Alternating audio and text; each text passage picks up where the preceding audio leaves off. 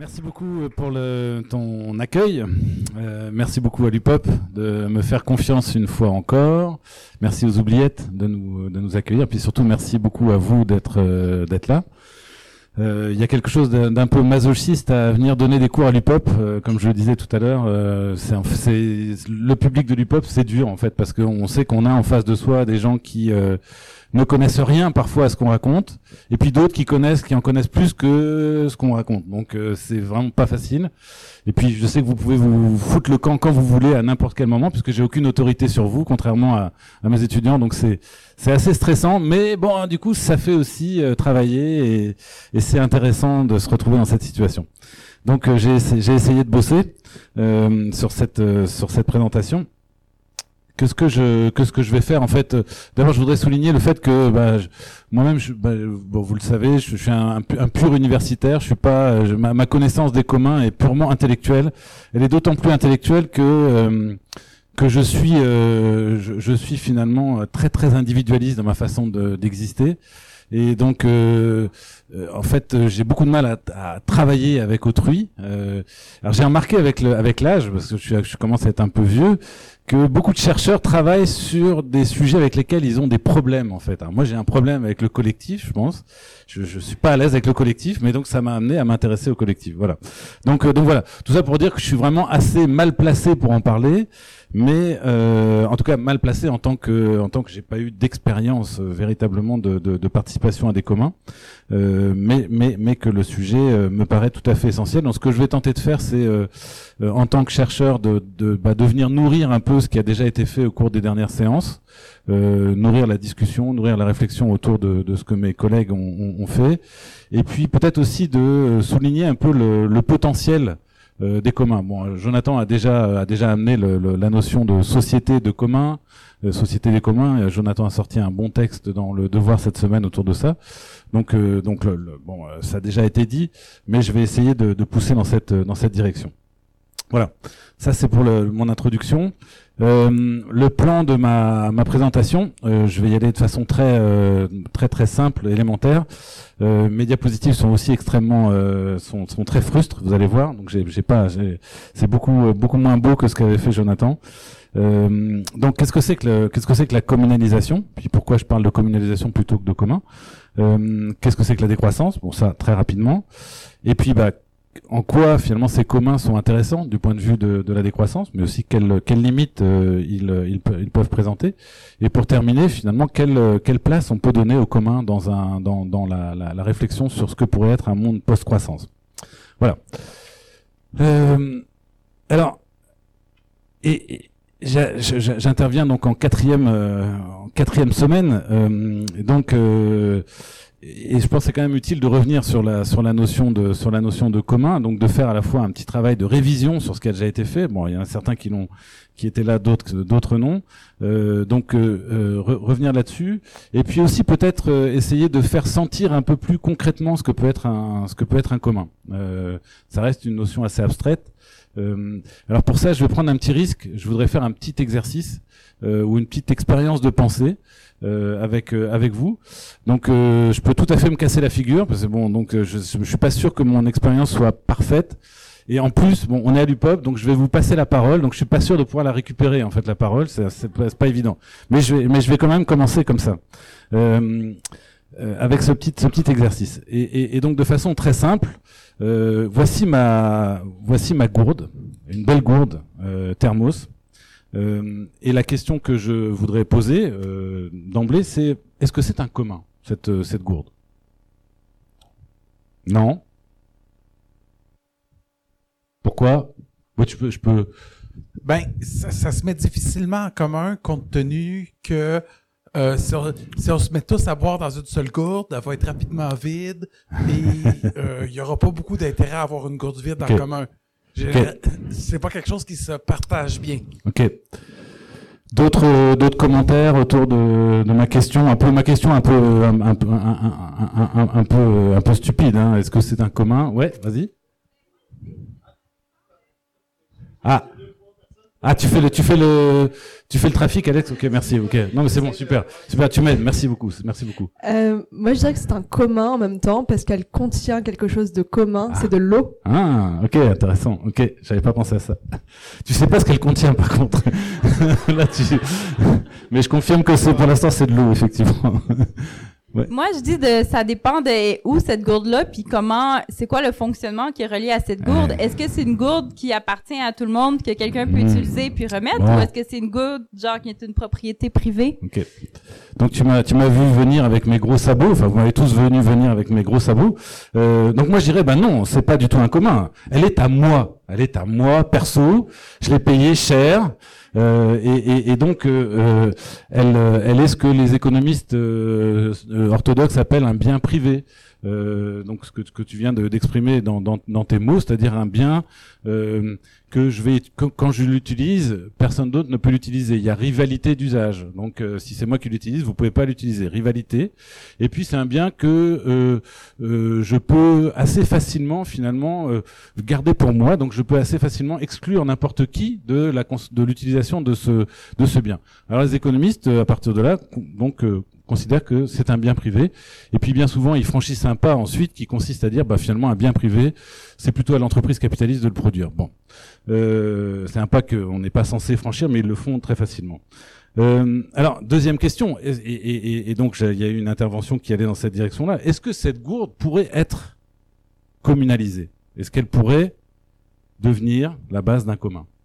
Pour quelle raison? Si oui, pour quelle raison et de quelle manière? Merci Alexandre. du coup, je te fais bosser plus tôt prévu. Mais...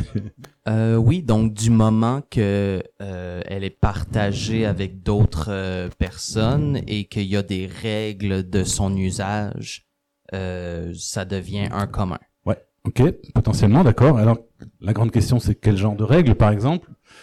Merci Alex de m'aider.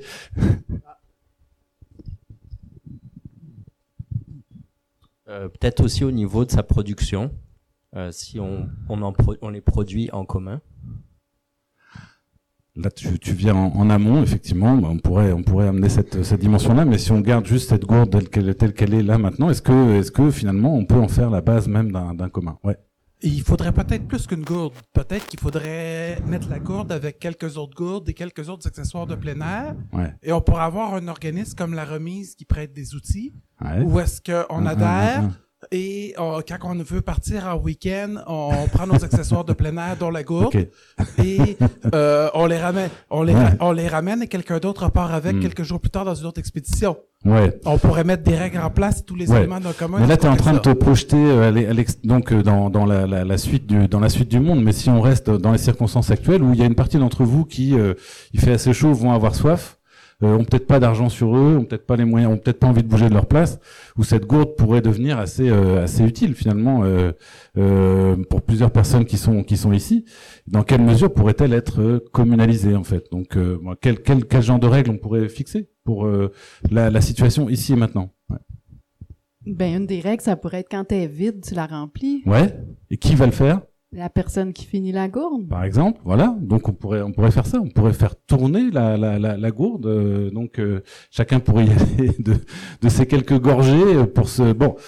Voilà. Euh, donc potentiellement cette gourde qui est vraiment typiquement un bien privé pour les économistes peut tout à fait être communalisée. Bon, avec les limites que tu as évoquées, c'est c'est clair. Ça ça va pas être évident, mais mais dans l'hypothèse où nous n'aurions que ce moyen-là de finalement boire de l'eau.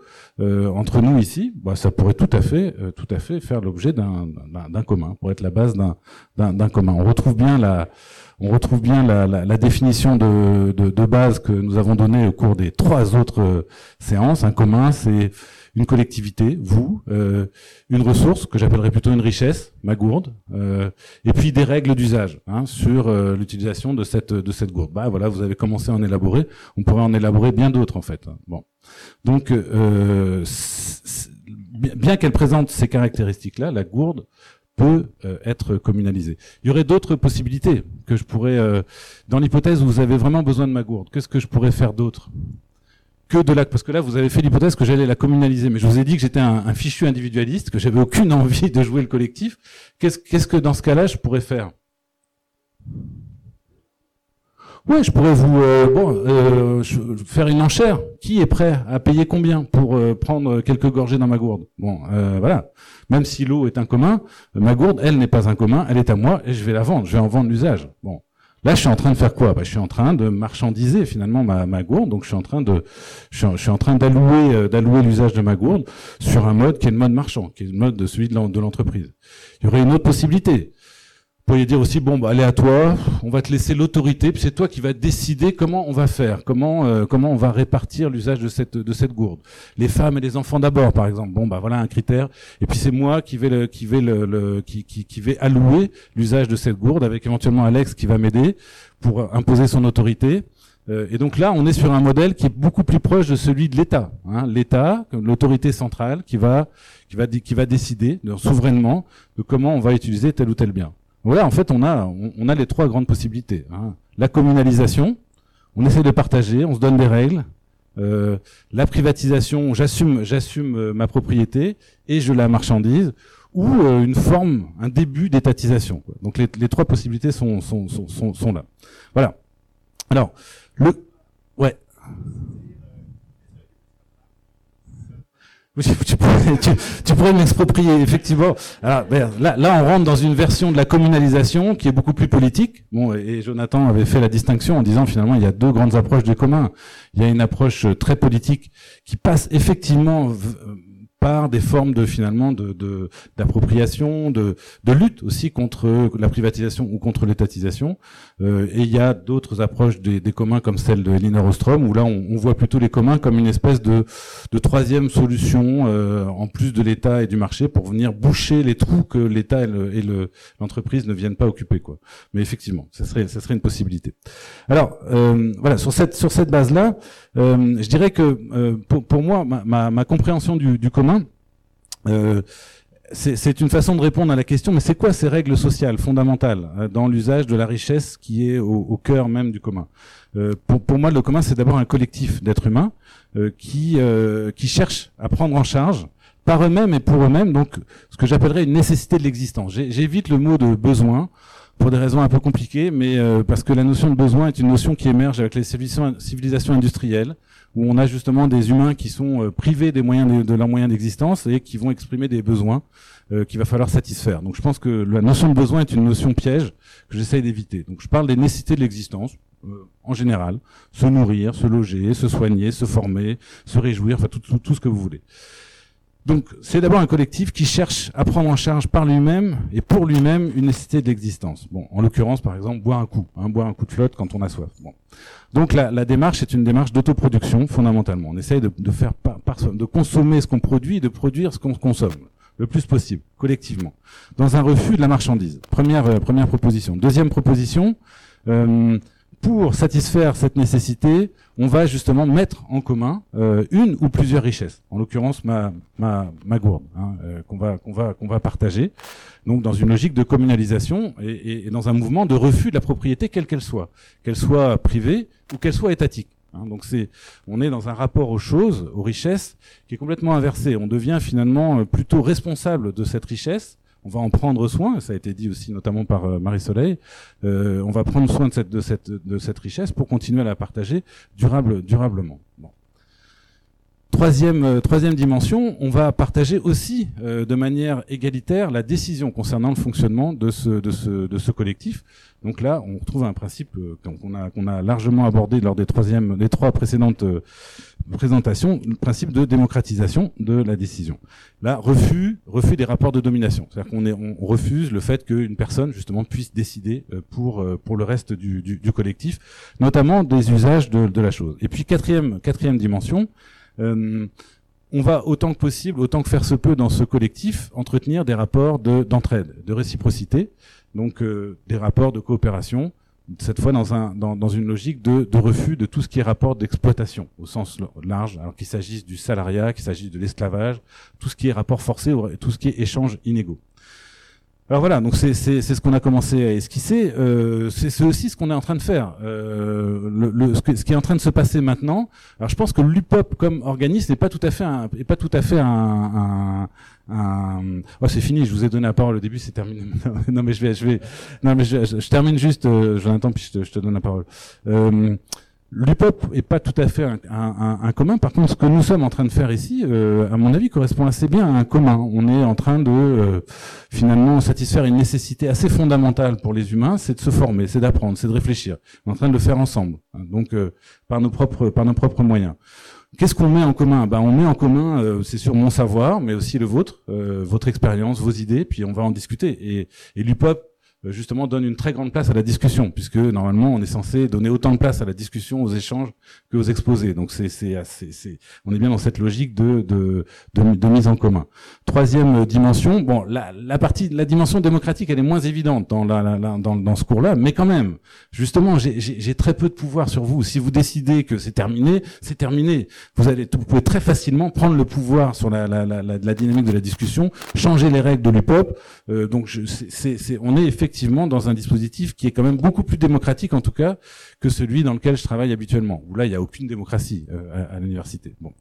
Et puis on est dans des rapports d'entraide. Je suis là euh, gratuitement. Ils m'ont même pas payé une bière pour l'instant, mais euh, et et puis vous êtes là aussi volontairement. Donc on est vraiment dans un dans un rapport d'entraide. Bon, vous vous m'écoutez, donc c'est une façon de m'aider aussi. Bon, on va on va discuter, on va échanger, mais on est vraiment dans des rapports de réciprocité qui ont rien à voir avec les les, les rapports les rapports concurrentiels ou les rapports de les les les, les rapports de domination dans lesquels on est habituellement. Tu voulais rajouter quelque chose, euh, Jonathan? En fait, ce sera pas très long. C'était pour. En fait, je voulais savoir pourquoi le terme de richesse plutôt que celui de bien ou de ressources. Donc, pourquoi parler de richesse? Bah, Merci. T'aurais pu les garder pour après. euh, oui, alors c'est mais, c'est des mots sur lesquels j'ai un peu réfléchi aussi. Effectivement, merci, Jonathan. Hein. Euh, bah, ressources, pour moi, c'est un, un mot qui est très attaché à la civilisation industrielle. C'est finalement euh, de voir le monde comme un ensemble de ressources potentielles. Et je pense que, par contre, euh, de dire, bah, il y a différentes, il y a toutes sortes de richesses. Euh, tout dépend de finalement du regard qu'on va porter sur elles. Tout ce qui va compter pour nous, c'est, quelque chose qui constitue une, une richesse plutôt qu'une ressource à exploiter, en fait une richesse à partager plutôt qu'une ressource. Voilà, voilà. C'est dans ces choix de mots, c'est une façon d'essayer de, de, prendre mes, mes, distances avec euh, le rapport au monde dominant dans notre civilisation. Voilà. Alors euh, euh voilà pour le, petit rappel de ce que c'est pour moi qu'un commun, qui est une façon de, préciser un peu ces grandes règles sociales qui euh, constituent le, commun. Qu'est-ce que c'est que la, communalisation?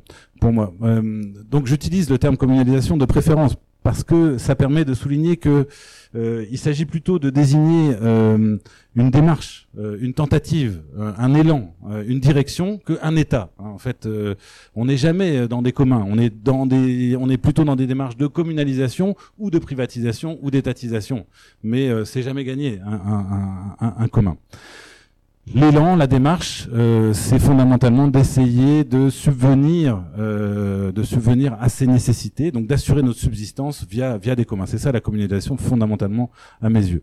Pas de commun pur. Mes collègues l'ont répété plusieurs fois euh, au cours des dernières séances. Ça n'existe pas un commun pur. On pourrait toujours dire ah non c'est pas tout à fait un commun. Alors surtout pas dans notre monde puisque dans notre monde la plupart des richesses sont soit privatisées soit étatisées. Donc déjà déjà ça pose ça pose plein de limites à la communalisation. Donc c'est déjà là. Donc le commun pur ça n'existe pas. Par contre, n'importe quelle richesse peut être communalisée. C'est ce que j'ai tenté de faire sentir avec mon, mon, petit exemple de la gourde. Mais on pourrait prendre n'importe quelle richesse, on pourrait le, on pourrait le souligner. Ça c'est un c'est un débat qu'on peut avoir notamment avec les économistes qui ont, qui ont tendance à dire bon la nature du bien va déterminer l'usage qu'on va en faire. Mais non non non c'est c'est une c'est une décision qui est foncièrement politique c'est une richesse à laquelle nous tenons et nous pensons qu'elle doit être partagée ou pas. C'est ça la grande décision politique qui fonde le, qui fonde le, le, le, commun, me semble-t-il. La nature du bien joue un rôle, évidemment, ça a été souligné tout à l'heure. Ça va être plus compliqué de partager ça, c'est sûr, mais, euh, mais un rôle qui n'est pas décisif. Ce qui est décisif, c'est notre décision. Quelle, importance accordons-nous à ce bien et voulons-nous en faire quelque chose de partagé ou pas? C'est là que ça se joue.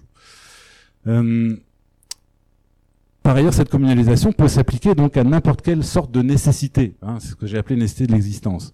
Et notamment à quelque chose qui est essentiel à l'être humain. L'être humain est un être social. Il est jamais autosuffisant. Il a absolument besoin d'échanger avec autrui. c'est absolument vital. S'il y a bien une nécessité cruciale pour l'humain, elle est là. Alors, et, ça aussi, ça peut faire l'objet d'une communalisation. Hein. Euh, nous ne serons jamais en mesure de satisfaire à toutes les nécessités de nos existences, donc nous allons devoir échanger avec autrui, donc nous allons devoir essayer de communaliser nos moyens d'échange. Alors euh, là aussi, j'ai vu dans, le, dans, la présentation de, de Jonathan, bon bah, qu'est-ce que c'est qu'une monnaie locale? Bah, C'est précisément un instrument d'échange pour, euh, pour échanger entre nous, mais un, un, un instrument d'échange qui est, à certaines conditions, sous contrôle de, des participants à, cette, à cet échange et qui est un commun. Hein. Donc euh, la monnaie, dont on fait souvent une espèce de, de, de, de, réalité bon, qu'il faudrait, dont il faudrait se débarrasser, la monnaie, sous certaines conditions, peut être un commun tout à fait, tout à fait essentiel. Donc euh, de la même façon, euh, le marché, le marché comme un espace d'échange qui est sous contrôle des utilisateurs, d'échange relativement équilibré, relativement transparent, ça peut être un dispositif tout à fait pertinent pour faire ces échanges. Et ça peut donc être un commun. Donc là, il y a, il y a, tout un, à mon avis, tout un, tout un travail là aussi de clarification à faire, puisque souvent on oppose le commun au marché. C'est pas au marché qu'il faut opposer le, le, le, le commun, c'est à l'entreprise capitaliste. Hein. Nous, nous, nous, ne vivons pas véritablement dans des économies de marché, nous vivons dans des économies d'entreprise. Nous vivons en régime de liberté, de, de, de libre entreprise. Euh, donc ça c'est ça c'est clair. Et le commun est une façon de contester cette, cette liberté d'entreprise. Mais le marché, on en aura besoin. On en a besoin. Et, mais surtout, on en aura besoin dans un monde post-croissance. C'est tout à fait essentiel, à condition qu'il soit sous contrôle de ses, de, de ses utilisateurs. Ce qui n'est pas le cas aujourd'hui. Ça nous échappe complètement. Donc, le commun, comme, euh, comme institution qui va se constituer tendanciellement contre l'entreprise capitaliste, non pas contre le marché, et aussi contre l'État euh, l'État bureaucratique. Donc là, en fait, je suis, je suis, en train de me positionner par rapport à la l'alternative qu'avait euh, qu'avait posée euh, Jonathan euh, lors du premier cours, en disant il y a deux grandes approches du commun. C'est clairement une approche politique que je mets de l'avant dans, dans ma, ma compréhension du, du, du, commun, pas seulement une approche économique comme le fait Ilner Ostrom. Et pour moi, le principe du commun, son, intérêt, mais ce qui fait son, ce qui fait le, le, cœur même de, de sa, de sa dynamique, c'est l'autonomie. C'est la recherche d'autonomie, fondamentalement. L'autonomie entendue comme une tentative pour essayer de se prendre en charge nous-mêmes, collectivement, et aussi pour euh, se donner ses propres lois. Hein. Donc euh, avoir, avoir le contrôle sur, sur notre, notre, mode de vie et donc sur les règles auxquelles on va se, on va se, se, se soumettre. Voilà. Euh, voilà pour ma, réponse à la première question. Qu'est-ce que la, communalisation? Euh, Et donc une tentative de clarification de ce que c'est qu'un commun pour moi. Deuxième, euh, deuxième partie de mon exposé. Euh, je vais regarder quelle heure il est. Tu m'as, tu m'as fait commencer à 19h05, c'est ça? Ok. Ah non, mais je surveille quand même. Je vais avoir le temps de tout dire ce que je veux dire. La décroissance. Bon, la décroissance. Qu'est-ce que c'est que la décroissance? Très rapidement.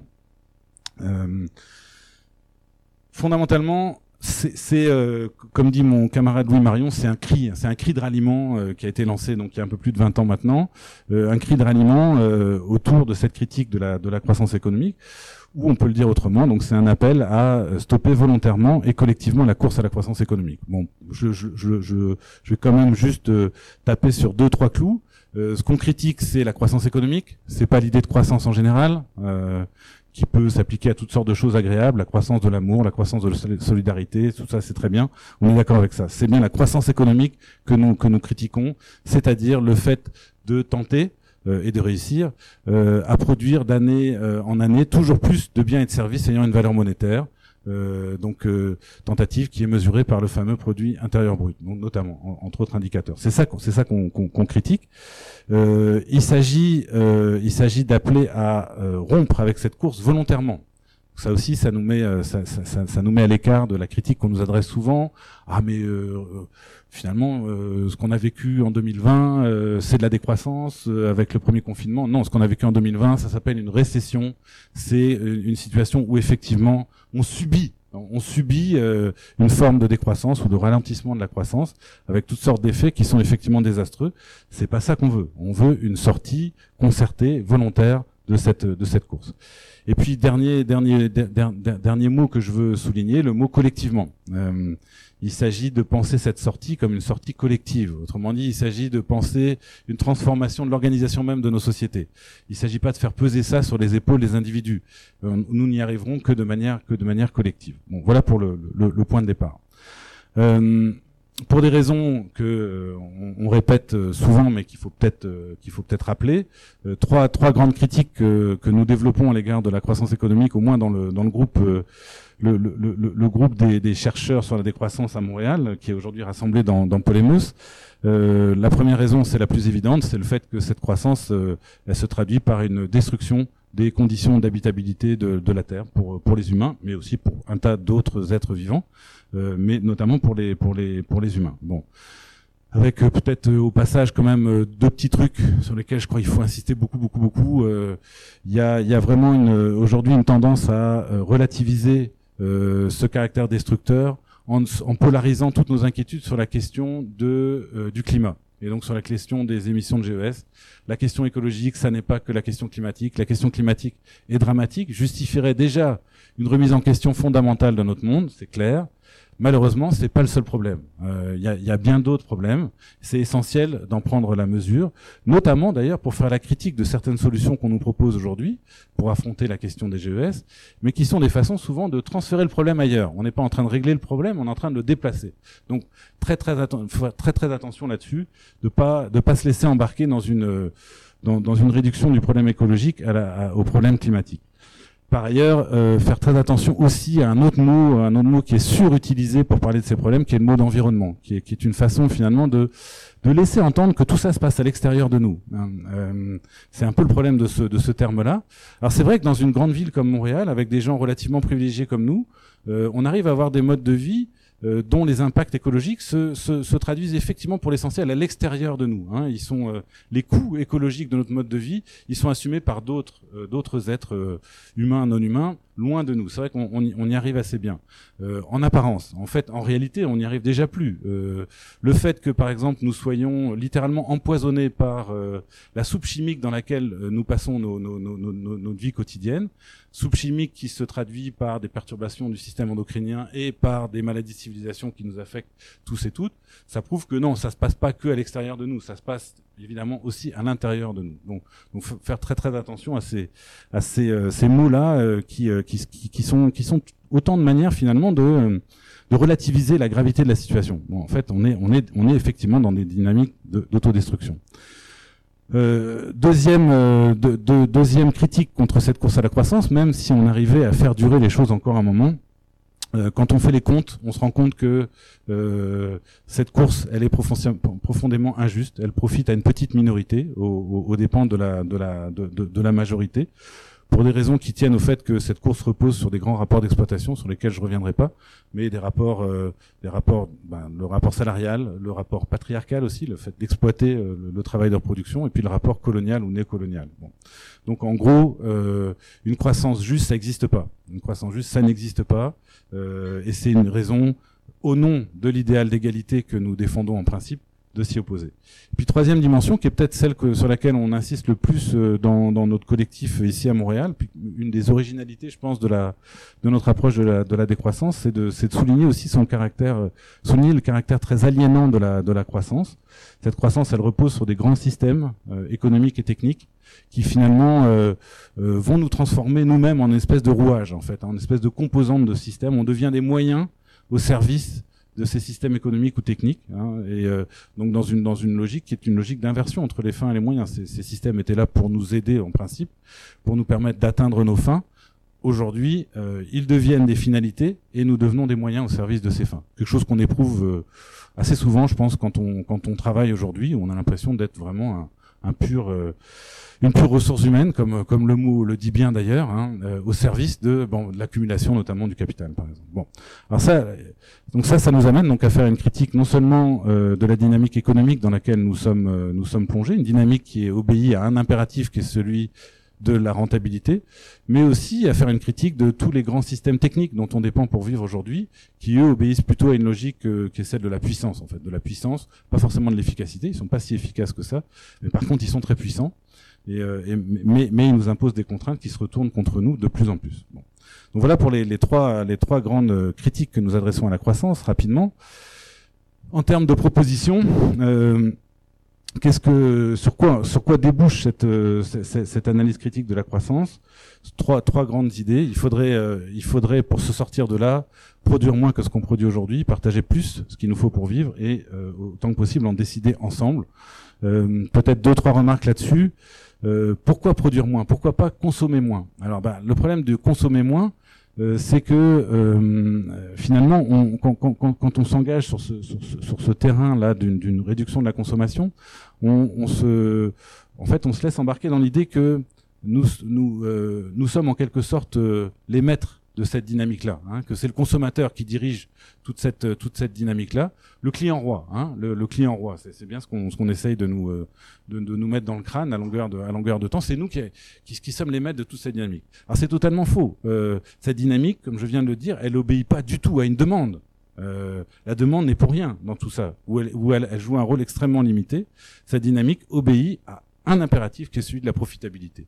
Va être produit ce qui est profitable. Ce qui ne présente pas de potentiel de profitabilité ne sera pas produit. Ce qui explique que on a aujourd'hui des millions d'êtres humains euh, qui n'ont pas de quoi bouffer, qui n'ont pas de quoi vivre correctement. Il y a une demande, une demande bien réelle. Alors, comment se fait-il que cette demande ne soit pas satisfaite? Si ce, si ce système est véritablement orienté par la demande, comment se fait-il que cette demande ne soit pas satisfaite? Et c'est une vraie demande quand même. On n'est pas sur des pécadilles, là, on est sur quelque chose de, de, de, vital. Donc c'est là, on a avec ce simple exemple la preuve que, ce, que, que, cette, que cette dynamique n'est absolument pas orientée vers la satisfaction de nos besoins, mais vers la profitabilité, c'est-à-dire en fait vers l'accumulation de capital, puisque j'ai pas encore utilisé le mot, mais euh, ce qui est derrière tout ça, c'est ce fameux capitalisme. Donc euh, alors, donc voilà pourquoi euh, on commence par le produire moins et pas par le consommer moins, parce que le consommateur finalement a un pouvoir extrêmement restreint là-dessus. L'IRIS a sorti euh, a sorti une étude la semaine dernière. Deux jeunes euh, collègues chercheurs, Colin Pratt et Christophe Bocquer, ont sorti une, petite étude assez redoutable sur ce terrain-là, qui montre que même le niveau de vie le plus considéré comme le plus bas aujourd'hui au Canada, avec le panier de consommation considéré comme celui qui, qui assure le minimum le minimum vital, même ce niveau de vie-là est associé aujourd'hui à un niveau de, d'empreinte, écologique qui est insoutenable en fait. Donc même les plus pauvres. Donc demander à des gens de faire des efforts pour réduire leur consommation, même au plus bas, c'est finalement les conduire dans une impasse parce que même s'ils y parviennent, en fait, leur niveau de vie va encore être insoutenable. Pourquoi?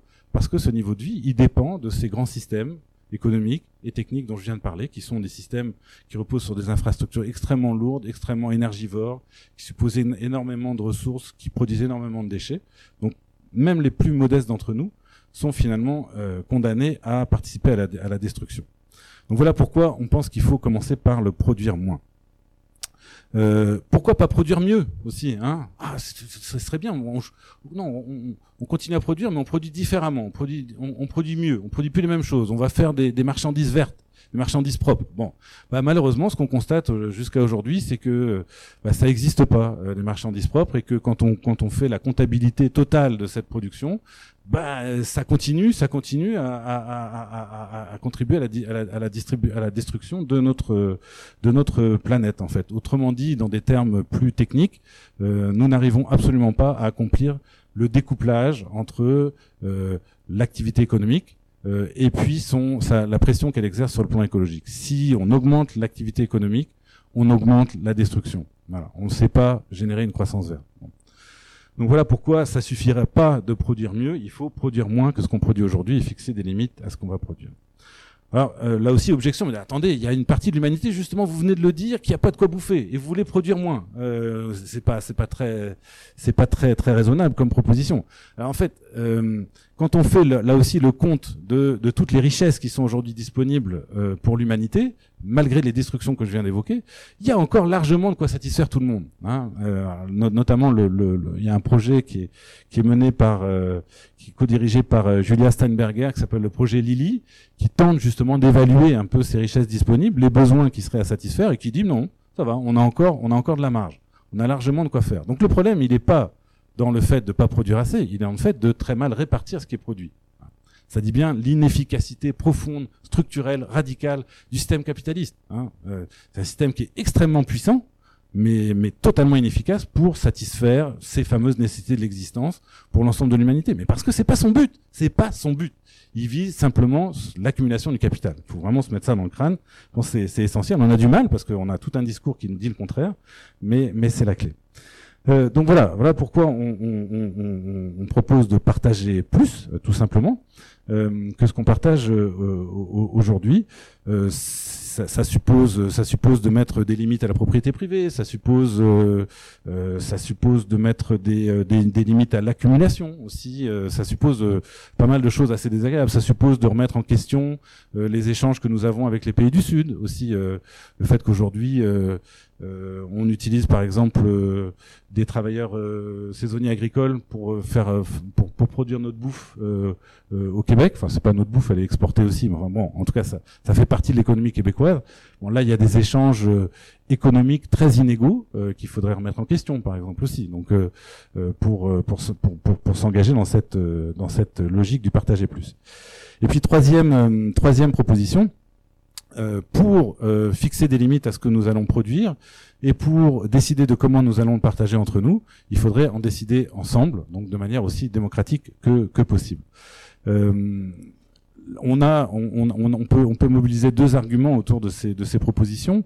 Bon, j'ai déjà dit que on avait largement de quoi faire pour nourrir l'humanité encore aujourd'hui, euh, de manière, bah, pas seulement la nourrir, mais lui permettre de subsister de façon digne. Euh, ce qu'on a aussi comme argument à l'appui de, cette, proposition, c'est que euh, on se rend compte, on sait maintenant que euh, continuer à soutenir la croissance économique n'a pas d'incidence positive sur le bien-être dans nos sociétés. Hein. donc, c'est des choses qu'on sait depuis assez longtemps maintenant. Euh, le, le, les indicateurs de bien-être, euh, donc subjectifs ou objectifs dans nos sociétés, le sentiment de bonheur ou l'espérance de vie, euh, sont aujourd'hui décorrélés en fait de la croissance économique. Donc, continuer à vouloir soutenir la croissance pour améliorer le bien-être, c'est quelque chose d'assez discutable. Bon. Par contre, ce qui semble être un facteur d'amélioration du bien-être, c'est la réduction des inégalités. Confère un fameux bouquin donc euh, qui s'appelle L'égalité c'est mieux euh, que Éco-Société a publié il y a quelques années qui est assez remarquable là-dessus. Puis troisième proposition, euh, le décider ensemble. Euh, aujourd'hui, on est dans une situation où il y a beaucoup de gens qui vont dire attendez, on n'a plus le temps de discuter. Donc décider ensemble, c'est vraiment pas le moment quoi. Il faudrait euh, il y a urgence, il nous faudrait des mesures un peu un, un, un, peu autoritaires pour finalement affronter la affronter la crise. Bon pense c'est un des grands dangers, de l'heure là, c'est d'évacuer justement le, le, la, démocratie qui, qui, pèse déjà pas bien lourd dans nos vies, euh, mais mais mais de l'évacuer définitivement pour imposer des solutions autoritaires. Euh, or finalement, la, la, la, la, démocratie dans la situation actuelle me paraît être euh, une stratégie qui euh, qui peut être tout à fait pertinente, pas seulement par principe, par attachement à l'idéal démocratique, mais aussi par souci d'efficacité. Celui qui en a fait la démonstration, donc c'est euh, Macron il y a quelques années avec son son fameux euh, sa fameuse convention citoyenne sur le climat où il a joué le jeu démocratique. On tire au sort 150 personnes euh, qui viennent de partout en France, de tous les milieux, de tous les âges, toutes les régions qui connaissent a priori pas grand-chose aux questions climatiques et on leur demande de finalement délibérer, de se renseigner, de s'informer et de faire des propositions pour euh, affronter cette fameuse crise climatique. Les propositions qu'ils ont faites sont, euh, sont apparemment assez, assez intéressantes, assez pertinentes. Bon, quand on les regarde, prise tout ensemble, ça, ça nous amène plutôt d'ailleurs vers une société post-croissance, raison pour laquelle Macron a tout mis à la poubelle finalement, parce que c'était efficace. Mais, mais ça montre, ça montre bien que des, que des humains qui n'étaient pas du tout des experts de ces questions-là, finalement, en peu de temps, parce que c'est quelques, quelques fins de semaine dont ils ont bénéficié pour se faire un avis, pour, pour rendre des, des propositions, arrivent, arrivent à faire quelque chose de très, très pertinent. Quoi. Donc, euh, le pari démocratique n'est pas du tout un pari fou, il me semble. Il me semble. Voilà. Ça, c'est donc euh, la, la, proposition de base. Le, évidemment, l'objectif n'est pas de décroître à l'infini. L'objectif, euh, c'est euh, la, la, décroissance est un, est un moment, est un moment de rupture. C'est un trajet vers quoi? Vers des mondes post-croissance qui seraient des mondes donc plus soutenables, plus justes et plus démocratiques. Voilà. Voilà pour le, le, le petit rappel rapide de ce que ce que c'est que pour moi la, la décroissance. Euh, je me suis beaucoup retenu. Mais euh, alors maintenant, l'apport des communs pour la décroissance, bah, il est assez évident. Une fois qu'on a fait toutes ces, qu'on a pris le temps de, de, de, tout définir comme je viens de le faire, pour moi, le, le, le les, les, communs, euh, c'est une mise en pratique immédiate en fait de euh, de ces principes hein, dans les interstices de nos sociétés euh, essentiellement, mais c'est une mise en, pratique immédiate du partager plus. Bon, euh, c'est bien au cœur de la communalisation. C'est une mise en pratique immédiate du décider ensemble, mais c'est aussi une mise en pratique immédiate du produire moins. C'est peut-être moins évident là, mais si vous rentrez dans une logique d'autoproduction, c'est-à-dire si vous cherchez à produire par vous-même et pour vous-même ce dont vous avez besoin pour vivre, hein, si, c'est ça au cœur de votre préoccupation, vous allez en fait euh, limiter vous-même vos efforts de production. Hein, comme le dit Berland, et je, Aurélien Berland, euh, qui, a, sorti un bouquin important sur ces questions, euh, il, dit finalement, le, bah je, vais le citer, hein, en cherchant à pourvoir à nos propres besoins, les limites de nos capacités posent des bornes immanentes à l'escalade des besoins, car le besoin le plus pressant devient celui de ne pas perdre sa vie à satisfaire de plus en plus de besoins. Quand on fait les choses nous-mêmes, il en résulte une auto-limitation des besoins, qui est une composante essentielle de l'autonomie. Qu'est-ce qui nous pousse à euh, produire beaucoup plus que ce qu'il nous faut pour vivre? C'est le capitalisme, c'est son principe. Hein. mais il peut nous pousser dans cette pente-là parce que finalement, euh, au départ, nous sommes privés de du contrôle sur nos moyens d'existence. On est dans une position de vulnérabilité qui permet d'extraire ce surtravail, comme disait Marx, euh, dans le rapport salarial. Donc voilà, c'est une façon de, de, tout de suite, sans attendre, sans attendre le grand soir de la Révolution, de mettre en pratique euh, ces, ces trois propositions fondamentales de la décroissance. C'est donc à la fois une, façon de commencer à sortir de la course à la croissance, euh, et c'est une façon aussi de déjà d'atteindre la finalité qu'on s'est donnée, de préfigurer une autre manière de vivre ensemble, plus soutenable, plus juste, euh, et, plus démocratique. Parce que dans un monde post-croissance, bah, on aura des communs et ces communs ont pas de devraient pas disparaître. Ça sera notre façon de vivre euh, fondamentalement. Donc on est bien dans la finalité aussi, pas seulement dans le moyen, pas seulement une manière d'aller vers la décroissance, vers la post-croissance. C'est bien une, façon déjà de la vivre. L'avantage du commun par rapport à d'autres euh, d'autres alternatives concrètes, du commun tel que je l'ai défini, tel qu'on l'a défini euh, aussi depuis euh, trois séances, je dirais je vois, je vois deux avantages.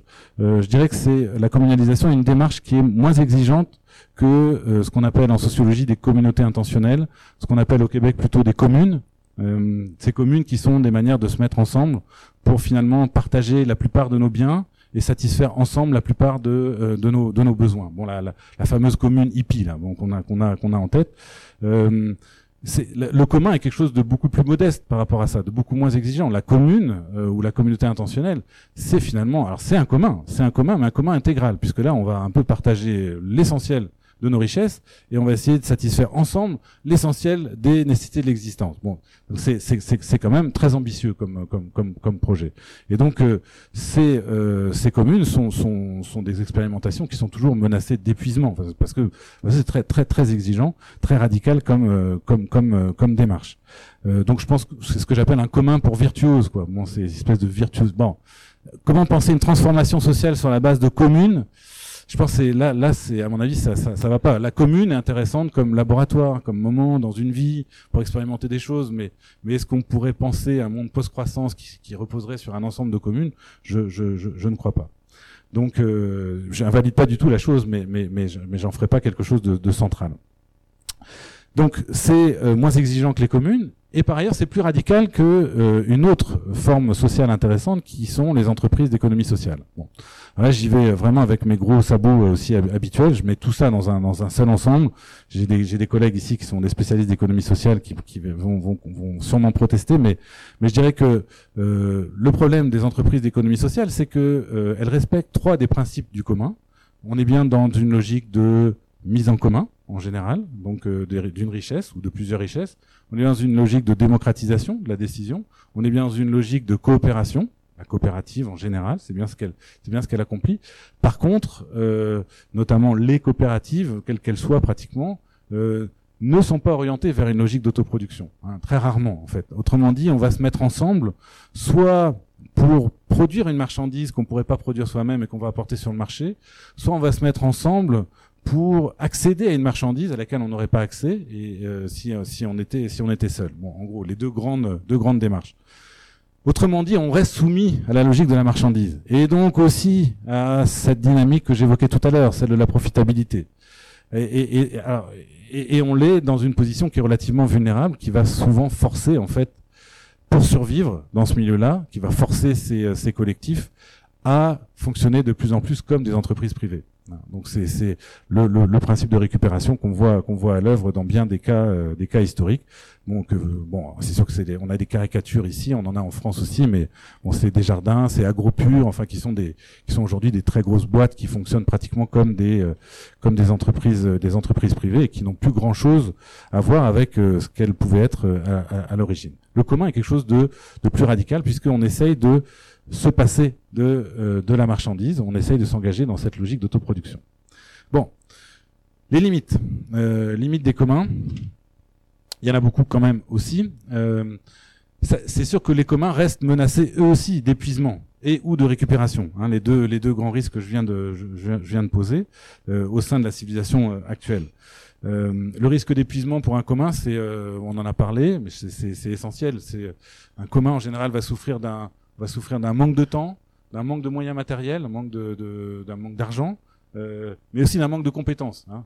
Trois, trois richesses, trois, trois, trois ressources essentielles dont le capitaliste nous prive du temps, de la compétence, bien souvent. On est compétent, mais souvent sur presque rien, sur des choses hyper spécialisées. Euh, c'est pas très utile souvent dans un commun. Euh, et puis euh, le capitalisme nous prive tout simplement de l'accès à des moyens de production. Donc ça, c'est euh, quelque chose qui pèse sur tout commun, je crois. Et puis il y a aussi le risque de récupération, y compris pour les communs qui marchent bien. Euh, bah, le, le, le, cas du, du, bâtiment 7 à, à Montréal est assez, euh, euh, assez, assez, accablant là-dessus, puisque les camarades qui sont impliqués dans le bâtiment 7 ont été obligés de constater que un des effets du bâtiment 7, c'est de contribuer à la, à la regentrification de, de Pointe-Saint-Charles, en fait. C'est-à-dire que on arrive à créer un commun dans une espèce d'espace abandonné par le capital. Euh, on, on, arrive à faire quelque chose d'intéressant et tout d'un coup, ça redonne de la valeur, y compris donc une valeur capitaliste, à un lieu qui n'en avait plus. Bon, avec l'effet que bah, les, les, les, loyers vont monter et qu'une partie de la population qu'on voulait aider avec ce commun vont devoir finalement partir. Donc, euh, une espèce d'effet pervers, donc toute la force du système. Un autre commun, euh, bon, plus plus bah, bah, qui était plus plus vaste au départ, mais qui, qui s'est bien fait récupérer. Par exemple, c'est couchsurfing, l'idée de mettre en de mettre en partage son son, son, son canapé. C'est quand même une idée assez intéressante. On va on va communaliser nos canapés. Donc et on va pouvoir voyager à travers le monde en communalisant nos canapés. Belle idée, couchsurfing. Bon, récupéré par Airbnb avec le le, le succès qu'on sait quoi. Donc comment comment le système avec les communs qui marchent bien, comment ce système arrive à s'en nourrir finalement euh, aujourd'hui. Donc c'est sûr que c'est c'est euh, c'est une menace constante c'est une des limites de la communalisation. Euh, l'autre risque, évidemment, c'est aussi de, réussir quand même des communs, mais euh, qui vont rester des espèces d'îlots, en fait, assez isolés, en fait, des, îlots de bien-être relativement paisibles dans l'espèce de mer, euh, de, de, mer tempétueuse du capitalisme, mais réservés en plus à une élite, mais sans effet véritablement sur le monde social, sur la grande société, et même en fait bien souvent nourris par la grande société. Hein. Donc, donc finalement, voilà, on va quelques quelques personnes vont réussir à, à vivre un peu mieux dans ce monde-là, mais sans le sans le changer fondamentalement. Donc, ça suppose, euh, ça, ça, on peut pas, on peut pas parier seulement sur les communs. Euh, ça, ça, suppose que cette communalisation soit couplée, soit associée euh, à des luttes politiques, à des luttes politiques dans deux grandes directions. Une lutte, d'une part, pour arracher euh, aux différents pouvoirs du soutien euh, à ces, à ces tentatives de communalisation. Alors ça peut prendre la forme, par exemple, d'une réduction du temps de travail, d'un revenu de base, voilà, pour avoir du temps, euh, pour faire des choses, bah, c'est ça, ça, peut être une des conditions de possibilité pour euh, pour, pour soutenir la, la, la, la, communalisation.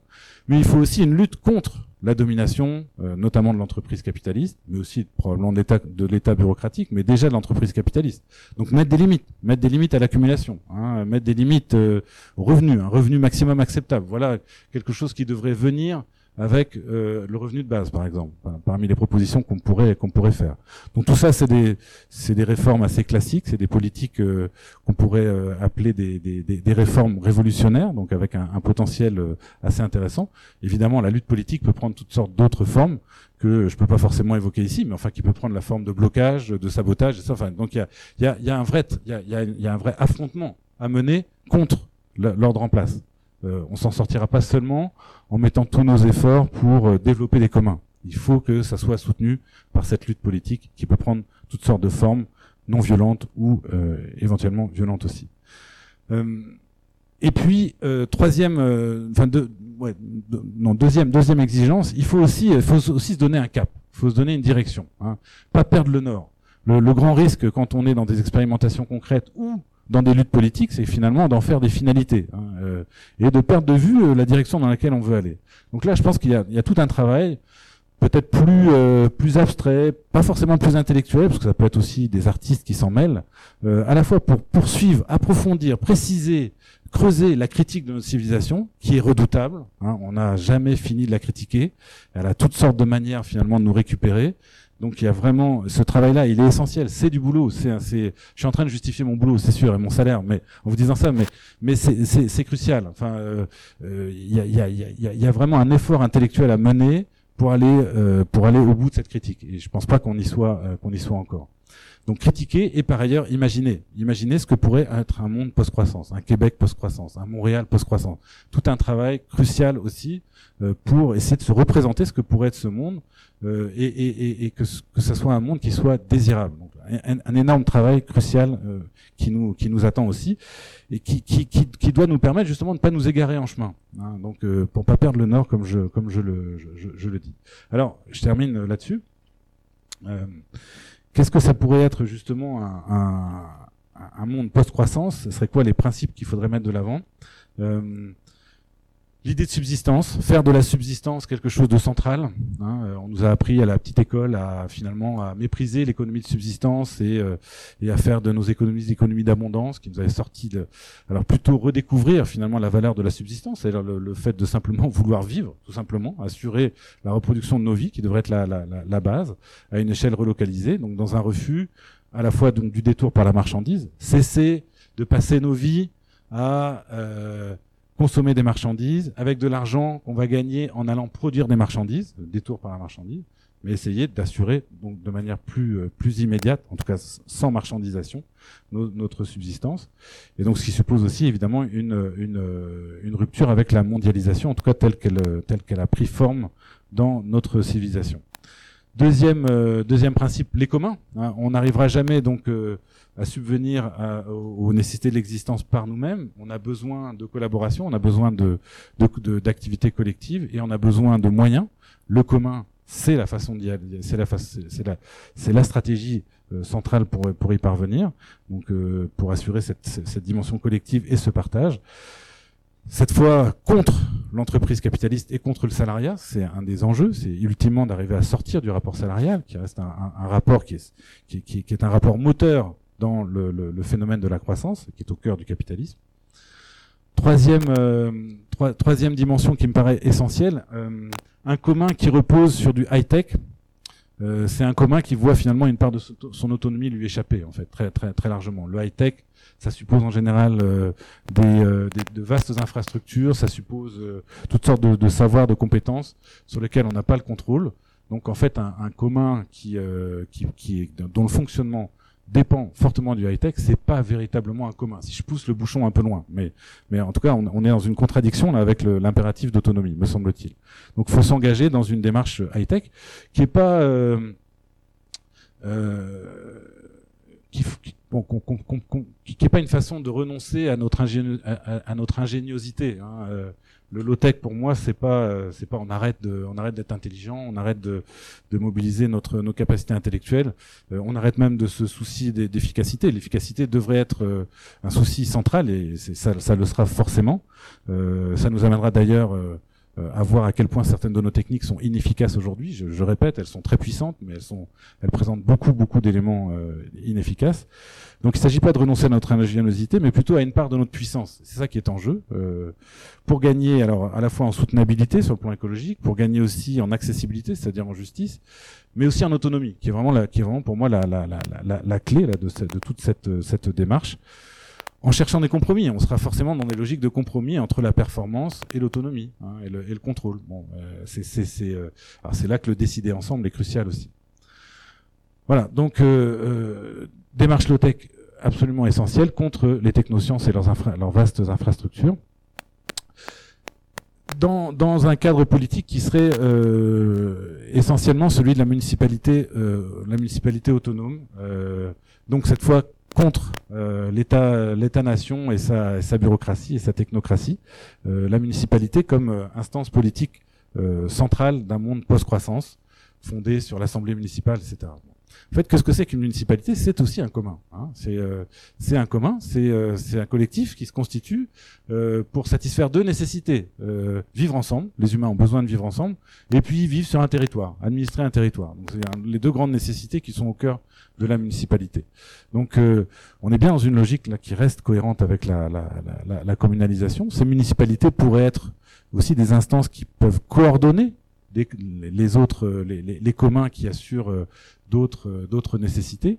Euh, ça pourrait être une des, fonctions fondamentales. Ces municipalités, pour en même temps assumer leurs fonctions, probablement devraient municipaliser une partie de leur territoire, donc le collectiviser, euh, euh, municipaliser une partie des moyens de production également.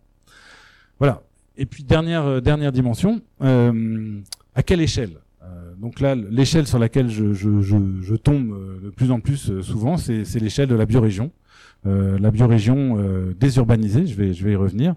Donc euh, contre cette fois deux, deux logiques, celle de la métropolisation, c'est-à-dire la domination de métropoles toujours plus puissantes aujourd'hui dans notre civilisation, euh, et puis euh, le mode de vie impérial. Le mode de vie impérial, donc là j'emprunte le, le, titre d'un bouquin de Ulrich Brandt et Marcus Wissen, euh, notion qui, qui signifie que, bah, qui, souligne le fait que notre mode de vie dépend aujourd'hui de l'exploitation euh, de territoires et d'humains qui vivent euh, bien loin du territoire sur lequel nous vivons, en fait, comme si nous étions finalement euh, dans un empire, même au Québec. Hein, le Québec, province, bah, finalement, dans ce pays, notre mode de vie, y compris s'il est relativement modeste, en fait, suppose suppose une exploitation massive de territoires et d'êtres humains qui vivent bien loin de bien bien loin de chez nous. C'est ça la, base de l'idée de mode de vie impérial. C'est ça avec ça qu'il s'agit de, de rompre. Biorégion, qu'est-ce que qu'est-ce que c'est? Je reprends une, définition classique d'un des des premiers penseurs de la de la biorégion, qui est un qui est un, américain, un californien, Peter Berg. Je, je, la lis avec vous. Une biorégion donc est un espace géographique formant un ensemble naturel homogène, que ce soit pour le sol, l'hydrographie, le climat, la faune ou la flore. La population fait également partie de la biorégion, mais à condition d'en respecter les caractéristiques naturelles et d'en tirer sa subsistance sur le long terme. En d'autres mots, une population ne peut faire partie intégrante d'une biorégion que si elle en protège et en maintient les équilibres naturels. C'est ce que nous appelons la réhabitation. Sous-entendu, nous n'habitons plus le monde, en fait. Euh, il s'agit de, il s'agit de, l'habiter à nouveau, euh, qui consiste donc en une relation d'interdépendance et d'échange avec euh, l'écosystème euh, de la biorégion. Qu'est-ce que c'est qu'une une biorégion euh, de façon un peu plus concrète bah, une, forme typique de la biorégion, c'est le bassin versant. Alors là, c'est euh, un découpage des grands bassins versants euh, québécois, mais il y en a évidemment à l'intérieur de ces grands bassins versants, il y, a, toutes sortes de petits bassins versants qui pourraient constituer effectivement des, des biorégions.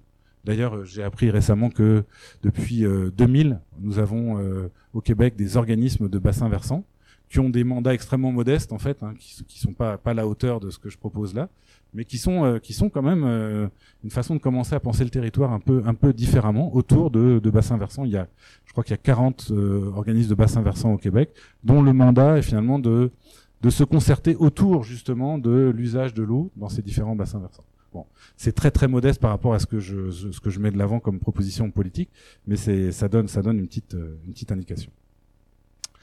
Voilà. Pourquoi, euh, pourquoi démétropoliser la, la biorégion? Bah, La métropole euh, aujourd'hui, c'est euh, c'est une zone urbaine. On peut à peine appeler ça une ville, en fait, caractérisée par une très forte densité et aussi une très forte extension sur le plan géographique, qui concentre des pouvoirs politiques, des pouvoirs économiques et culturels au sein donc de régions plus ou moins vastes. Donc, elle va dominer, exploiter, en fait. Donc, dans, une relation qui est relation centre-périphérie.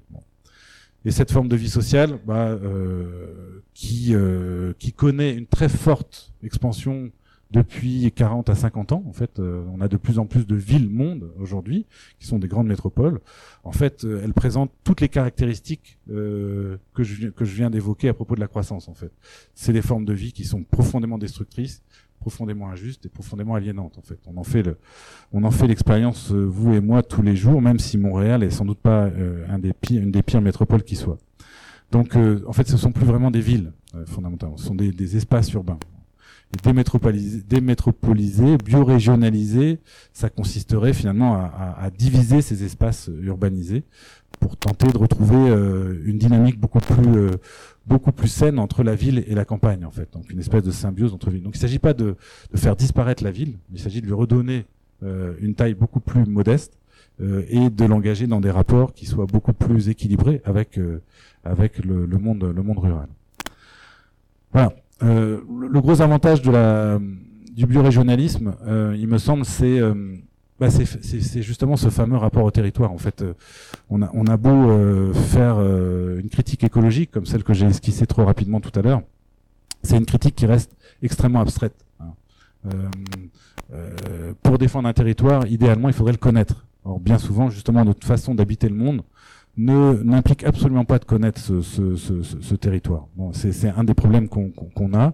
Euh, S'engager dans la logique biorégionale, c'est finalement euh, c'est assumer une, dépendance beaucoup plus forte au territoire et donc aussi euh, favoriser une défense de ce territoire beaucoup beaucoup moins abstraite que celle qu'on peut promouvoir aujourd'hui. Là, j'ai mis une citation de d'Eric Jensen qui euh, me paraît assez éclairante sur ce terrain-là. Euh, si donc au quotidien l'eau que vous buvez provient du robinet la nourriture que vous mangez provient du supermarché, alors vous défendrez jusqu'à la mort ce système qui rend cela possible puisque votre vie en dépend. En revanche, si votre eau provient d'une rivière et votre nourriture d'un territoire, alors vous les défendrez jusqu'à la mort parce que votre vie en dépend. Une partie du problème relève donc du fait que nous soyons devenus tellement dépendants d'un système qui nous tue et nous exploite qu'il nous est quasiment impossible d'imaginer pourquoi vivre sans lui, pouvoir vivre sans lui et qu'il nous est physiquement très difficile de vivre sans lui en fait. Voilà, c'est cette dépendance qu'il s'agit de, rompre avec la biorégionalisation et euh, qui devrait favoriser donc euh, finalement un écologisme beaucoup plus incarné en fait. Hein. On, reste dans une approche assez morale de l'écologie, assez abstraite euh, quand il s'agit de protéger le territoire dont on dépend directement pour vivre. On n'est plus dans le, on n'est plus dans la morale. On est, on est dans quelque chose de beaucoup plus, beaucoup plus incarné me semble-t-il. Alors je termine. Euh, une proposition trop utopique. Bon, je dirais que le, pour défendre ma proposition, je dirais que c'est un ensemble de principes cohérents. Je ferai valoir la cohérence de ces, de ces, de ces principes. Ça se tient. Ça se tient bien, moins d'un point de vue intellectuel. Euh, ça satisfait bien euh, ces trois exigences que j'ai mis, mis de l'avant et qui sont au cœur de la, de la décroissance, l'exigence de soutenabilité, de justice et de démocratie. Bon. Pour moi, ça donne une direction. Ça donne une direction. C'est ce fameux nord là que je que, que, que j'indique. C'est vers ça qu'il faudrait aller. Bon, c'est ce que je défends. Évidemment, après, à chacun de, décider de quelle, euh, à quelle direction il va, il va s'attacher. Mais c'est celle qui me paraît la plus cohérente avec euh, l'analyse que j'ai faite. Évidemment, l'avènement d'un tel monde euh, est très improbable. Donc voilà, c'est très très improbable. En fait, j'y crois très très très peu à l'avènement de ce monde-là. Je, pense que ça reste néanmoins impossible. C'est impossible qu'il faut tenter de faire exister, enfin qu'il faut tenter de défendre contre un autre possible qui lui est beaucoup plus probable hein, euh, et qui nous menace d'ores et déjà, qui serait en fait une gestion autoritaire des crises, euh, des crises à venir, hein, euh, au nom de ce fameux impératif de survie hein, qu'on nous met de l'avant aujourd'hui.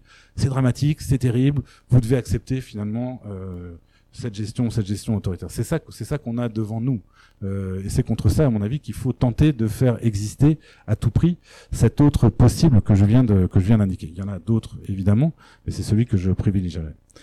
Donc euh, tenter de faire advenir cette société des communs, comme dit euh, Jonathan, ou ce monde communaliste, euh, ou ce monde post-croissance, c'est une manière aujourd'hui, pas demain, mais aujourd'hui, de lutter contre ce risque-là. Hein, travailler à, faire advenir ce monde-là par des expériences concrètes, par cette lutte politique que j'évoquais, par ce travail d'imagination que j'ai mis de l'avant aussi, c'est une façon de commencer à lutter contre ce risque.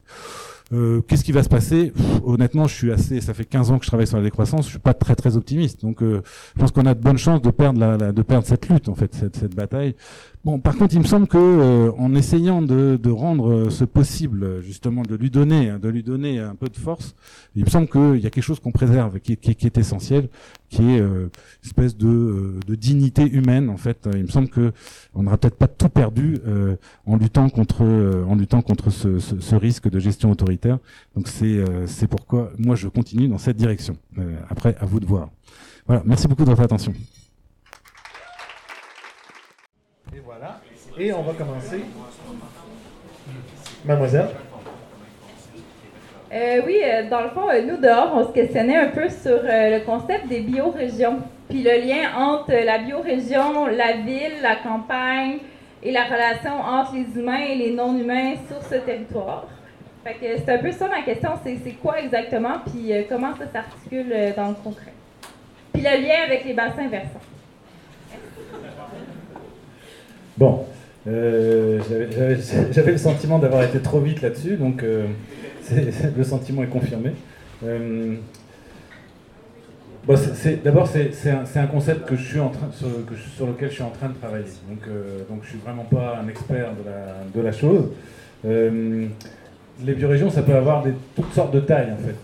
L'idée, c'est qu'il y a une espèce d'unité géographique, écologique, qui, qui, constitue la base de la biorégion, et que dans cette, euh, dans cette unité, on aurait une population qui tirerait sa subsistance pour l'essentiel de cette unité. Mais ça peut prendre toutes sortes de formes.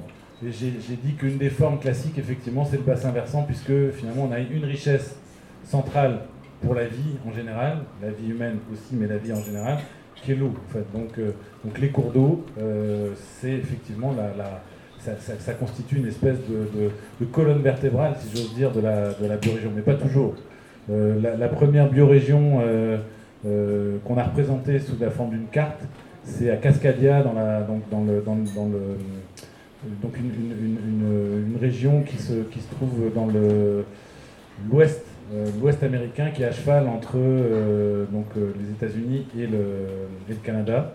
Donc c'est une, zone de, de, vallée en fait entourée de entourée au, pied de la chaîne des cascades en fait. Donc il n'y a, pas forcément un bassin versant en, l'occurrence, mais il y a une espèce d'unité euh, qui fait. Euh, voilà. Donc, voilà pour la, réponse. Après, je pense que l'idée de base, c'est euh, l'idée de démétropolisation, que je n'ai pas assez argumenté. Mais sur le plan écologique, aujourd'hui, on présente souvent la ville aujourd'hui comme une solution.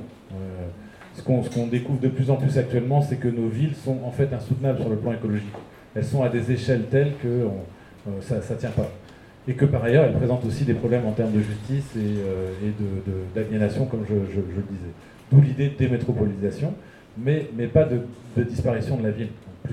La, ville reste une forme de vie qui, paraît intéressante, qu'on devrait défendre, mais à une échelle beaucoup plus, réduite.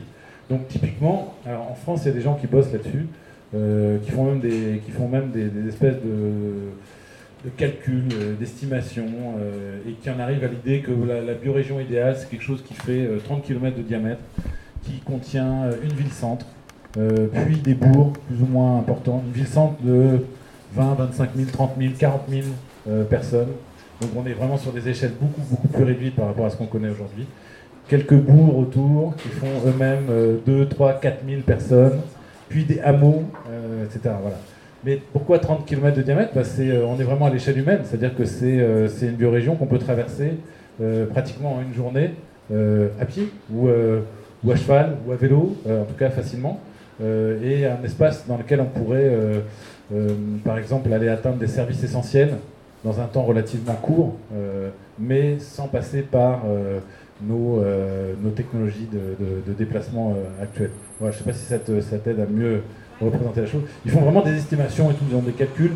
Bon, c'est euh, assez intéressant à voir. Faudrait voir. Le, je pense que ça marche pour la France, qui est déjà un pays euh, qui est beaucoup organisé en espèce de pays, euh, en territoire. Bon, le, Québec c'est autre chose, mais, mais voilà pour la. Mais c'est pas la biorégion comme le, le, le trois quarts du Québec, la moitié du Québec. C'est vraiment non. que ce soit accessible pour les humains. Ouais. Bah, alors c'est ça, donc euh, ce que je disais tout à l'heure, y a, euh, ce qui m'a encouragé à travailler sur les biorégions, c'est que Alain Deneau, euh, bon, notre grand philosophe québécois exilé aujourd'hui au Nouveau-Brunswick, mais Alain Deneau travaille là-dessus. Pourquoi il est arrivé à la biorégion? Parce qu'il s'est installé donc, dans la péninsule acadienne, donc à Chipagan, donc dans un espace qui ressemble pas mal à une biorégion qui a, des caractéristiques de physique. Et donc, lui, lui, il pense la biorégion à partir de cet espace géographique.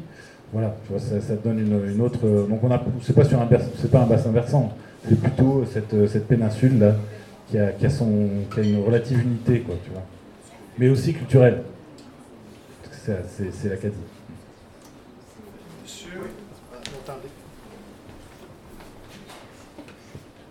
Bon, euh, moi, ma culture politique est assez faible. Mon niveau est assez faible. Alors, j'ai besoin, parce que là, vous dites que dans la communalisation, il y a un aspect politique et, ou qu'il y a encore une nécessité de lutte politique. Euh, par contre, il y a des termes qui se ressemblent puis qui m'amènent à de la confusion. Donc, par exemple, c'est quoi la différence entre le communisme d'un bord et le communalisme? C'est quoi les grandes différences? Je me doutais que ça allait être une question méchante. Quand ça commence comme ça, en disant j'y connais pas grand chose, mais bon. non, merci pour la question, elle est, super. Euh, pour, euh, pourquoi communalisme? C'est précisément pour prendre des distances avec le communisme tel que euh, s'est imposé historiquement, en fait. Cela dit, si on repart dans les premiers textes socialistes qui ont appelé à, une forme de communisme, on pourrait euh, retrouver des accointances entre ce que j'ai présenté et puis ce communisme. Bon, euh, ce qu'on a, a vu émerger euh, et qui s'est appelé communisme, c'est c'est plutôt un capitalisme d'État en fait. Donc c'est un modèle de un, modèle de société très productiviste qui, qui mérite les critiques que j'ai adressées à la croissance au même titre que le capitalisme libéral. En fait, une, des caractéristiques de la décroissance, c'est quand même de renvoyer dos à dos ces deux grands modèles de société que euh, on a opposé au cours du XXe siècle, au cours de la deuxième partie du XXe siècle, dans lequel j'ai grandi. C'est pendant la guerre froide où on, opposait ces deux modèles comme complètement antinomiques, alors que du point de vue de la critique que j'ai faite, ces deux modèles qui posent les mêmes problèmes en termes écologiques, aussi probablement en termes de justice sociale, peut-être pas tout à fait, mais en termes d'aliénation, c'est la même chose en fait. Donc, euh, ce communisme réellement existant, ce socialisme réellement existant, effectivement, on n'en veut plus.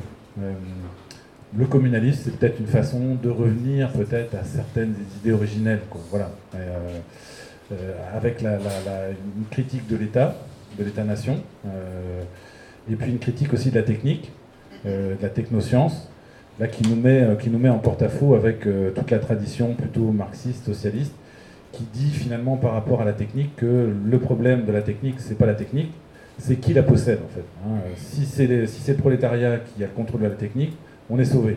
Euh, ce qu'on essaie d'amener comme idée euh, dans, la, décroissance, surtout à, Montréal, c'est cette idée que non, la technique pose des problèmes en elle-même, quels que soient ceux euh, qui, prétendent la contrôler. Précisément parce qu'en fait, on ne la contrôle pas, en fait. Personne ne la contrôle vraiment, et elle se retourne contre nous. Donc, voilà pour quelques, quelques éléments de réponse à, différencier un peu la, chose. Mais bon, le communalisme, ouais, on pourrait, on pourrait dire oui, c'est une espèce de retour aux origines d'un certain communisme non étatique, non technoscientifique et non productiviste. Quoi. Voilà. Monsieur, monsieur, madame. Merci.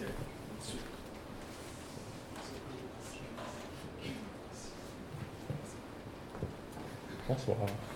Euh, est-ce que vous pourriez revenir un petit peu sur le, principe d'autonomie que vous présentiez? Euh, En fait, ma, confusion ou peut-être l'intérêt que j'avais, c'est euh, quand, vous le mentionniez la première fois, je, voyais ça comme l'autonomie vraiment au niveau de la production, quand vous parliez notamment du territoire et puis le fait de produire ses moyens de subsistance.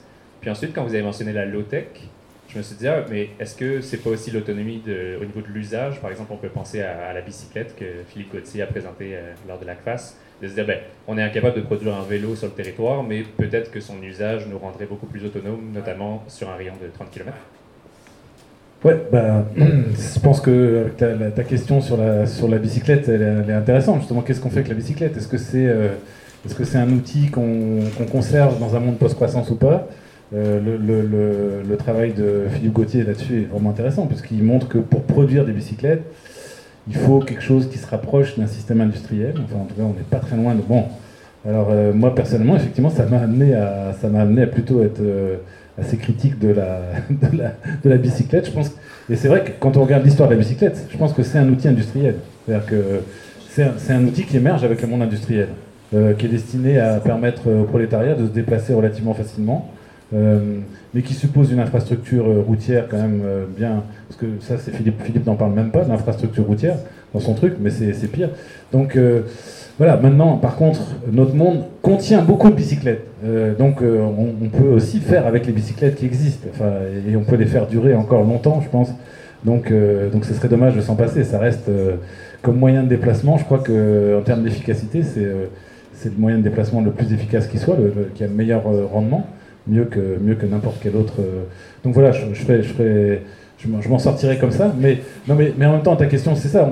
On, tombe sur la question du compromis, finalement. Qu'est-ce qu'on qu'est-ce qu'on cherche? Il y a, euh, On vise l'autonomie, euh, mais on vise quand même un minimum d'efficacité. Est-ce que ça ne justifie pas certains compromis? Euh, Je trouve que c'est assez raisonnable de, de, penser dans cette direction-là. C'est ce que fait Philippe Biwix à propos des low-tech. Il, est tout le temps dans cette direction-là. Bon, on cherche cette espèce d'équilibre. Autonomie, performance.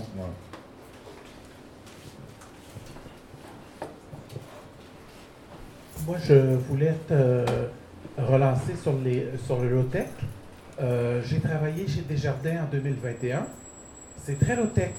Il y a plein de services COBOL, il y a plein de serveurs WebLogic et WebSphere euh, qui, qui, datent des années 2000, qu'à peu près personne n'utilise plus sauf eux.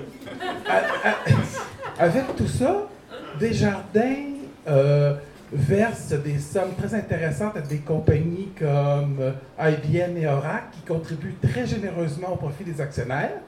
Ils pourraient tout faire ça avec les dernières versions de Linux, de Kubernetes, de Spring, qui sont tous des outils open source, ou est-ce qu'ils ne verseraient euh, rien à personne et qui aideraient des communautés de logiciels libres qui sont en quelque part des communs? Il me semble que nos coopératives, nos communs et même nos coopératives que tu dis dénaturées, euh, que tu accuses d'avoir copié le capitalisme serait extrêmement gagnant d'être à la fine pointe de la technologie, d'utiliser les dernières open source. Ils peuvent tous faire ça sur leur propre serveur et même euh, choisir d'acheter du open hardware pour le faire. Si, tu restes dans le monde tel qu'il est aujourd'hui, tu as complètement raison. Euh, en même temps, ce qu'on met de l'avant dans la, décroissance, c'est vraiment une sortie de ce monde-là, quand même, de façon, de façon assez, radicale. Donc euh, je suis d'accord avec toi, si on veut faire fonctionner euh, euh, des jardins aujourd'hui tels qu'il existe, ce serait sans doute beaucoup plus pertinent et plus cohérent pour des jardins que de faire appel à, ces logiciels libres notamment.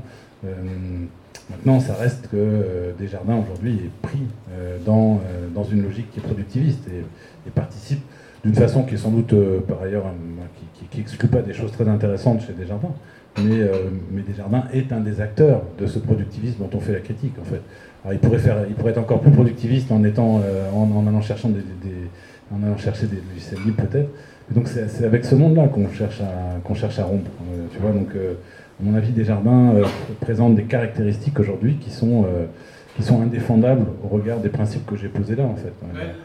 La, question c'était pourquoi le low-tech, il me semble qu'on peut, on peut très bien utiliser les dernières versions. Ah oui. Non, bah, bah, le low-tech, oui, bon, le low-tech, c'est une notion un peu, un peu délicate parce que c'est une notion plutôt relative. Donc, tu as raison de, de, l'utiliser comme, comme, ça.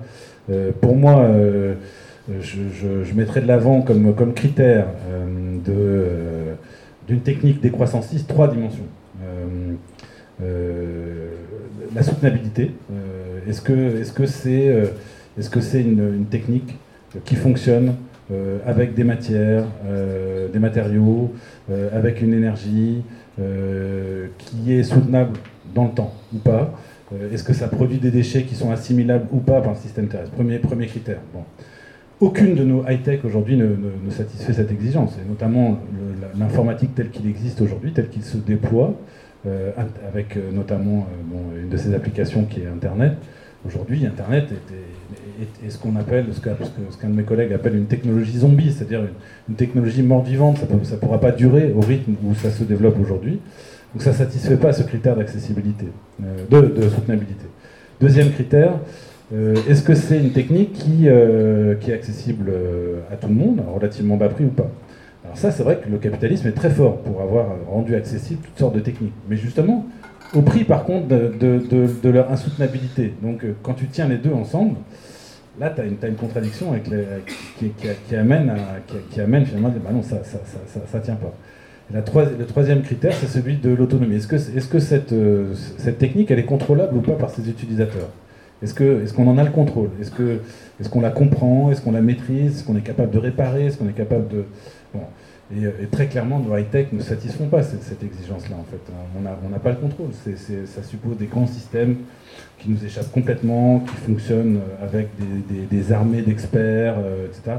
Aucun contrôle. Donc, l'idée d'autonomie, ça amène, ça, amène effectivement à mettre en question nos, techniques principales, qui sont, comme dit donc José Alois, pour l'essentiel des, des, technologies zombies. Elles sont mortes vivantes, elles se déploient encore, mais on sait qu'elles n'ont pas d'avenir, pour des raisons de soutenabilité, mais on peut critiquer aussi le, leur caractère incontrôlable et le, fait que en fait, leur déploiement a tendance à élargir les inégalités. en fait, euh, il y a ceux qui contrôlent, puis il y a ceux qui sont contrôlés, euh, et parfois même aggraver certaines inégalités.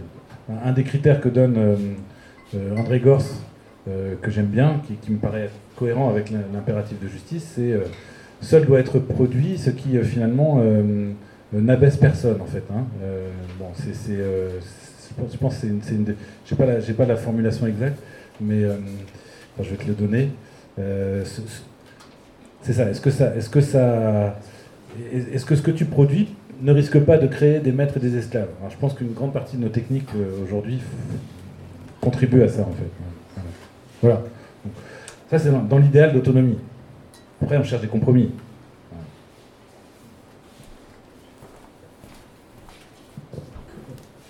Bonjour. Euh, donc, moi, mon intervention en deux parties. Euh, la première partie, c'est plutôt de l'ordre d'un commentaire, slash un peu question, puis la deuxième, c'est une question très terre à terre. Donc, euh, en fait, par rapport au. je voulais rebondir sur l'intervention de la, demoiselle, je peux l'appeler comme ça, sur les biorégions. J'ai l'impression que ça revient un petit peu au concept en aménagement sur les villes en 15 minutes. Euh, en partie, c'est très conceptuel, les villes en 15 minutes, mais euh, où on, va construire avec beaucoup de densification, puis être près de tous les services, puis qu'ils soient accessibles. Puis aussi, je, je, me demandais comment vous perceviez ça, ce concept-là des biorégions par rapport aussi à l'augmentation de la population mondiale, qui va croître d'ici 2050. Donc, il va falloir beaucoup de densifier les milieux pour accueillir toute cette population-là. Ça, c'est ma première partie. Puis la deuxième, euh, c'est euh, ben, par où on commence? Pour euh, instaurer les communs. Moi, j'aime beaucoup la théorisation ancrée. Qu'est-ce qu'on fait en premier? la, Peut-être la question la plus facile, c'est la deuxième. justement, on commence par, par créer des communs, enfin par s'impliquer ou s'impliquer dans des communs qui existent en fait. Donc euh, c'est quand même c'est un peu l'idée générale sur laquelle je suis passé trop vite, mais que que j'amenais aujourd'hui, c'est que le, commun est une façon de, de commencer ici et maintenant la décroissance en fait. Donc euh, euh, et alors comment est-ce qu'on crée un commun bah, Probablement pour essayer de satisfaire une de ces nécessités aujourd'hui qui, qui est satisfaite soit par la marchandise et l'entreprise privée, soit par l'État. Comment est-ce qu'on peut essayer de satisfaire cette nécessité? Par et pour nous-mêmes dans un, dans un, collectif. Donc, euh, euh, soit en le créant, soit en s'impliquant dans un collectif déjà existant. Pour moi, c'est là. Mais, mais, ça peut être aussi en, en, s'investissant dans un mouvement social, dans un mouvement politique qui euh, lutte pour essayer de d'arracher ce soutien en commun, même à une économie sociale et solidaire, même si elle n'est pas aussi radicale que je le, que je le, je le, je le préconise, ça peut, être, ça, peut être quand même un vecteur intéressant. Euh, ou, euh, ou, qui luttent contre la toute-puissance de l'entreprise privée. Ne serait-ce que s'investir contre l'évasion fiscale aujourd'hui, euh, ou s'investir pour essayer de réduire le pouvoir politique des entreprises, c'est, politiquement c'est très pertinent. Donc on a besoin de ça aussi. Donc, donc en fait on a plutôt l'embarras du choix. après ce qu'il faut c'est ça, c'est tenir ensemble tout ça et, pas perdre de vue la, direction générale, il me semble. C'est, ce que j'ai voulu mettre de l'avant. Euh, c'est très théorique, mais je pense que c'est important. Après, euh, sur votre première question sur la ville en 15 minutes, j'ai pas assez travaillé sur la ville en 15 minutes. Euh, j'ai l'impression que j'ai l'impression qu'il parie beaucoup sur la densification. et les, choses que j'ai lues cette année, et notamment un, livre de, Philippe Biwix sur ce qu'il appelle, qui s'intitule La ville stationnaire, où il, revient quand même beaucoup sur sur cette, cette solution de la densification il en souligne les limites en fait. C'est-à-dire que oui, c'est clairement c'est une stratégie qu'il faut adopter, la densification, mais passer un certain niveau, passer un certain seuil, ça devient contre-productif. Et pour lui, euh, ce niveau de densification, on l'a passé dans, on, a, ce, seuil, on l'a dépassé dans la plupart de nos grandes villes aujourd'hui, et on a des effets contre-productifs en fait. Donc la ville en 15 minutes est pas, euh, en soi n'est pas, une solution si elle n'est pas pensée par rapport à ces, euh, éléments contre-productifs. Alors lui il dit bah, finalement ça, tient par exemple à un niveau, la taille des immeubles, la taille des immeubles, la taille des infrastructures, les, donc on peut bien densifier, mais, mais mais en même temps, on a quand même besoin de ces infrastructures. On a quand même besoin de ces espaces servants, c'est-à-dire ces espaces en dehors de la ville qui vont, euh, qui vont être absolument indispensables au bon fonctionnement de la ville et qui, vont, euh, qui, sont le prix à payer aussi de cette densification. quand il prend tout ça, il en arrive à l'idée qu'il faut vraiment désurbaniser en partie, en tout cas qu'il faut, euh, faut réduire la taille de nos, de, nos villes. Donc oui, il y a la, ville en 15 minutes, à, condition de, à, condition effectivement de réduire la taille. Mais euh, je peux faire un lien avec le low-tech. Hein. Pour, moi, la, euh, puisqu'on parle beaucoup du transport, justement, de, bon, euh, bah, s'il y a bien, c'est une façon de répondre à la question du, vélo, s'il y a bien une technique de transport qui, est, qui satisfait les trois exigences que j'ai posées, soutenabilité, accessibilité, contrôle, c'est la marche. Et donc la marche à pied est une technique que nous avons appris en, en, grandissant comment concevoir un monde dans lequel la marche est le mode de transport le plus pertinent en fait. Donc, euh, en partant de là, je crois qu'on peut commencer à essayer d'imaginer une, toute autre manière d'habiter notre territoire en fait. Donc, euh, euh, on a besoin de se déplacer, ouais, ok, mais si on part de la marche, qui serait peut-être le, mode de déplacement le plus pertinent, comment est-ce qu'on conçoit notre façon d'habiter le monde Voilà. J'aimerais vous répondre, mais on, s'en parlera. Oui, j'ai six questions en fait. fait que,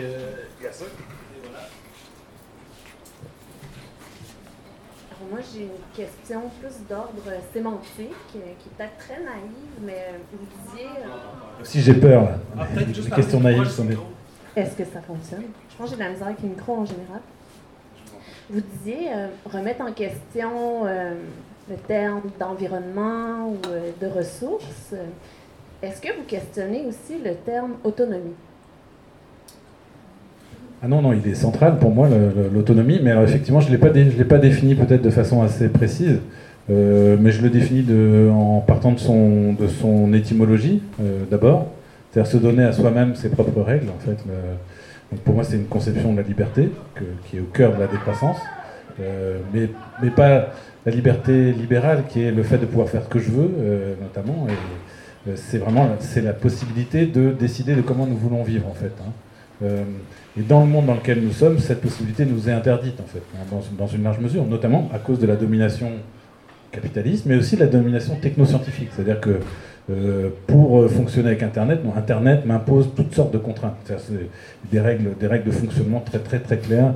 Il y a, des coûts. Le fait de, fonctionner à l'électricité aussi, tel qu'on la connaît ici, c'est tout un système qui nous impose, qui nous impose en fait ces normes. Donc j'ai pas le contrôle là-dessus. Donc voilà, c'est comme ça que je le définis. Mais j'ajoute la dimension que Aurélien Berland, que j'ai évoqué tout à l'heure, apporte en plus c'est finalement l'autonomie comme le fait de se prendre en charge en fait aussi soi-même. C'est-à-dire pour, pour lui, la, liberté des modernes, la liberté qu'on a, a mise de l'avant, c'est ce qu'il appelle la liberté délivrance, c'est-à-dire le fait de se délivrer sur autrui du poids de l'existence en fait. Hein. Donc, euh, alors, du poids matériel de l'existence, mais même du poids politique d'ailleurs. On se dit finalement on s'en fout, on va laisser à d'autres le soin de se charger de tout ça. Donc comment se prendre en charge euh, nous-mêmes et comment euh, le faire dans le cadre de règles que nous nous sommes données à nous-mêmes. Voilà qui serait la... Pour, moi, c'est pas mal la direction à suivre. Donc oui, euh, en fait, ma question, en fait, j'en ai deux, mais il y en a une qui est plutôt sur, en fait, je pense que dans la présentation, on voit vraiment comme une genre de boussole, de cap, comme on dit, une genre d'image vers où on pourrait se diriger. Puis moi, je pense que l'image générale qui est déployée ici, moi, j'y adhère du moins avec des petites nuances près, donc on pourra peut-être discuter après. Euh, donc on voit la boussole, mais après comment on s'y rend? Donc il y a plusieurs questions qui allaient en ce sens. Euh, je me disais notamment donc au niveau des formes de la communalisation, donc soit que on part de communs existants, puis on dit on, si on va s'impliquer dans des communs qui existent, soit qu'on en crée des nouveaux, soit qu'on va exproprier peut-être des formes de choses qui ont été privatisées, ou on crée des institutions, où on les réforme pour qu'ils puissent soutenir les communs. Donc, il y a plusieurs voies possibles pour y arriver. Mais je me disais à travers tout ça, notamment au point peut-être 4 et 5, comment on fait pour créer des municipalités autonomes fédérées, créer des biorégions, alors que le système administratif, bureaucratique ou institutionnel est basé sur une forme d'État-nation, puis même les municipalités qui, dans mon esprit, puis dans le tien, peuvent être des communs, mais sont en fait des mini-États, donc des mini-administrations publiques gouvernées par le haut. Et dans le fond, c'est quoi le rôle de la lutte politique dans cet esprit-là? Donc, un projet de décroissance, post-croissance basé sur les communs. Quelles sont les formes possibles de la lutte politique? Est-ce que c'est par des partis politiques? des soulèvements par euh, des groupes citoyens qui contestent de l'extérieur? Est-ce que c'est des communes autonomes autogérées? Donc, c'est quoi les formes euh, que pourrait prendre ce projet de post-croissance basé sur les communs? J'ai envie de t'envoyer la question parce que tu as beaucoup plus travaillé que moi là-dessus, euh, puisque tu as, travaillé notamment sur justement une espèce de, de mouvement municipaliste que je trouve intéressant, parce que vous, ce que vous avez tenté de faire. Bon, on en a déjà parlé, mais un parti biorégionaliste pourrait être intéressant euh, donc, euh, donc à, créer. Je pense que c'est vrai que là, ça fait quelques temps que, je, que, que je, que j'ai commencé à balancer l'idée de biorégion. Puis on sent que ça résonne, enfin, et ça résonne notamment euh, pas mal en, région, justement. En fait, ça les touche en région. En fait. Donc, j'étais dans Charlevoix la semaine dernière, c'était, j'ai parlé de ça, ça, ça, ça, ils ont embarqué très vite, en fait. Donc, donc un parti biorégionaliste, euh, ça pourrait être pas mal en fait, euh, mais, mais, un parti municipaliste aussi, pourquoi pas, euh, qui, qui, travaille à faire en sorte que les municipalités ne soient pas de pures créatures de l'État de, l'État provincial. Donc bon, mais ça c'est des choses sur lesquelles tu as, bossé, donc je suis... Tu es, beaucoup plus avancé que moi sur ces, sur, ces, sur ces réponses à ces questions. Moi, je pense qu'après, il y, a quand même une autre donnée dont j'ai pas encore, dont pas parlé. Euh, avec, sur laquelle moi je parie. c'est un, un, peu un aveu de faiblesse euh, de ma part, mais je pense que l'État, euh, nation tel qu'il existe, va avoir de plus en plus de mal à exercer son autorité et à, offrir les services qu'il offre aujourd'hui à sa population. En fait. Les crises qu'on a, qu'on a commencé à voir, les crises qui vont se développer, vont, vont, vont, vont, vont faire en sorte que, l'État va buter sur des limites, en fait, et que c'est des brèches dans lesquelles on va pouvoir gagner du terrain euh, en termes d'autonomie, euh, d'autonomie politique à une échelle plus, euh, plus régionale. C'est aussi des brèches dans lesquelles peuvent s'engouffrer le pire, donc toutes sortes de dérives mafieuses, etc. Donc, mais c'est là où justement le, combat il est là en fait. Il est comment faire comment faire que ces brèches soient utilisées pour gagner de l'autonomie et pour faire en sorte que ça ne soit pas des solutions autoritaires ou, ou néo-féodales, par exemple, qui s'instaurent, qui en fait. Mais, mais, c'est sûr qu'il faut parier un peu sur ces. Il me semble qu'il faut et on peut parier quand même sur ces, circonstances, en fait. Euh, le fait que ces grands systèmes vont buter l'État bureaucratique, les grands systèmes techniques, le système économique. On voit là, on, en vit plein de, plein de préfigurations aujourd'hui, vont buter sur leurs limites, vont, vont devenir euh, incapables de se reproduire, et que là, on a des, on a des occasions pour faire avancer ces idées-là.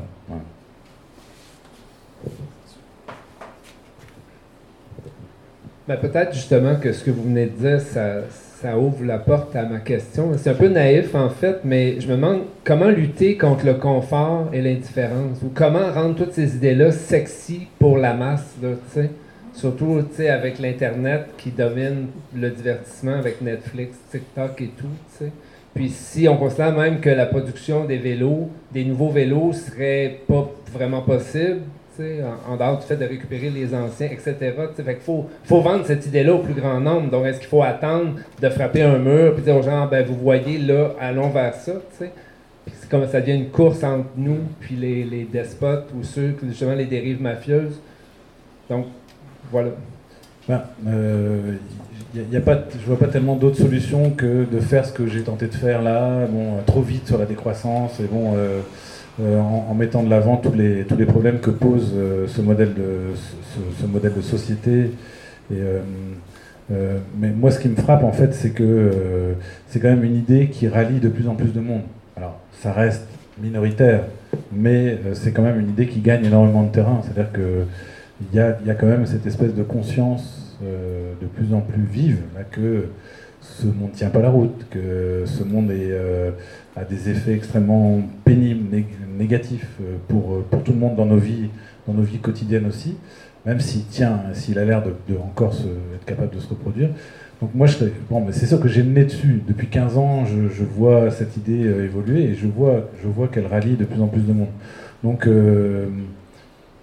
je serais plutôt assez, optimiste. Bon, on, a, des, sondages, bon, c'est des sondages, euh, mais en Europe qui, euh, montrent qu'on a plus de la moitié de la population dans plusieurs pays européens qui pensent que l'idée de décroissance est, la bonne idée en fait.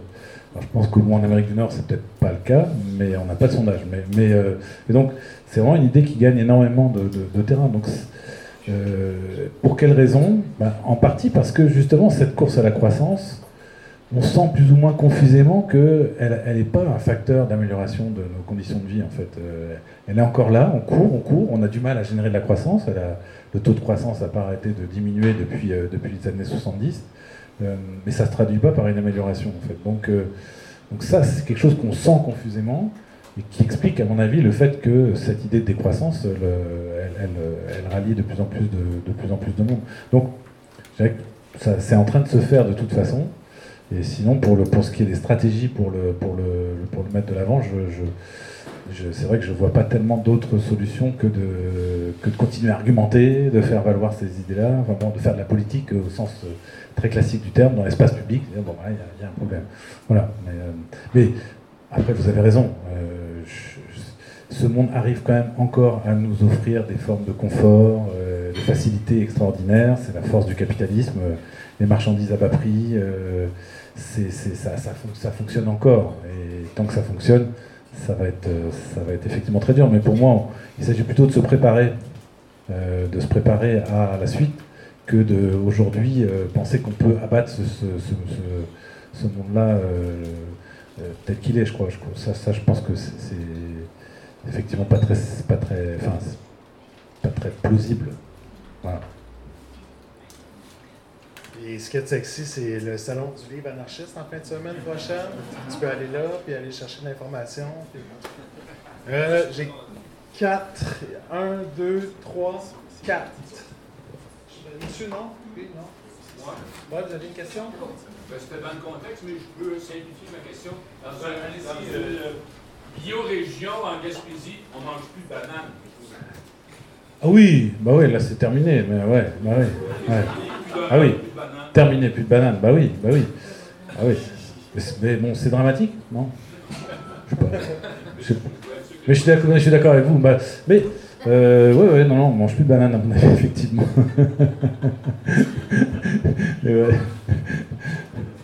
Après, la question, c'est ça, c'est connaître le territoire gaspésien, euh, être capable de euh, d'évaluer son potentiel. Qu'est-ce que... Bah, c'est ça. Alors c'est quelle population, avec quel mode de vie C'est bon, pas la population générale, mais c'est quel mode de vie, sur quel territoire, c'est toute l'idée. C'est vraiment l'idée de la biorégion. Comment faire en sorte que euh, ce mode de vie soit soutenu par, euh, par cette, euh, cette biorégion et en plus de manière soutenable. C'est sûr que c'est... Bah, ça, ça, supposerait beaucoup de beaucoup de, de, calculs avec le 8,5 milliards d'humains aujourd'hui. Est-ce que ce qu'on a comme, élément laisse penser qu'on pourrait y arriver, mais après, c'est l'autre problème aussi, c'est est-ce qu'il faut qu'on se projette toujours dans, une population mondiale à 8,5 milliards d'humains? Pour moi, dans un monde post-croissant, c'est un monde qui va voir de toute façon sa démographie euh, diminuer. Euh, la, très forte croissance démographique qu'on a eue, pour moi, est un effet des sociétés de croissance, de la civilisation industrielle. Remettre en question la civilisation industrielle, c'est très probablement s'engager sur la voie d'une baisse de la, de, la démographie. L'enjeu étant qu'il faut que cette baisse soit pas trop euh, violente. C'est-à-dire que ça ne se traduise pas par euh, la mort violente de, de, millions d'humains, mais... Hein? Je sais pas, Mais enfin que ça se fasse sur, sur, une, sur une durée qui fait que, que, effectivement ça ne soit, pas, ça soit pas extrêmement violent pour une partie de l'humanité. Oui, me quand vous aviez évoqué les risques, euh, les risques sur les communs, euh, j'ai l'impression, c'est peut-être que mon impression, vous, me direz si, vous avez des sources, j'ai un peu l'impression qu'on intéresse aussi des communs, c'est vraiment la violence d'État. En fait, je, pense beaucoup à la ZAD, Notre-Dame-des-Landes, et la violence absolument inouïe, inouïe dans laquelle elle a été évacuée. Euh, on voit un peu partout le renforcement de la violence euh, d'État, comme par exemple aussi des, squats, des occupations, des choses comme ça. Donc, vous parlez, il y a des failles à prendre, mais moi, ce que je crains un peu, c'est que l'État sait très bien qu'il y a des, ces failles à prendre, et on voit aussi le renforcement de l'État policier qui vient bloquer ces, possibilités-là. Donc, je me demandais, je sais pas, est-ce que vous avez des, éléments sur, euh, sur ça, et, en fait, la, violence s'accrue, en fait, ça prend pour, pour, euh, pour occuper ces espaces de commun, et en fait, le risque aussi vous dites on peut tout communaliser, mais, mais on voit bien que, en fait, non, parce qu'on a de plus en plus de chances de se prendre des très très gros retours de bâton, de plus en plus. Que ce soit de la violence symbolique, de la violence physique éventuellement, de la violence sociale, de la violence économique aussi. Bah, oui, merci de, de, souligner, euh, de souligner ça. Effectivement, c'est une, une, une, autre limite des communs que j'ai pas pas souligné. Euh, euh, j'ai évoqué l'épuisement et la récupération, mais euh, il faudrait évoquer la, répression. Euh, et vous avez raison de le dire. Là, en fait, moi, j'ai pas grand chose à, pas grand chose à ajouter, sinon que bah, la ZAD est un modèle de, tentative d'autonomisation qui recourt à une forme de violence ou en tout cas d'autodéfense. Bon, la ZAD de Notre-Dame-de-Lande, bon,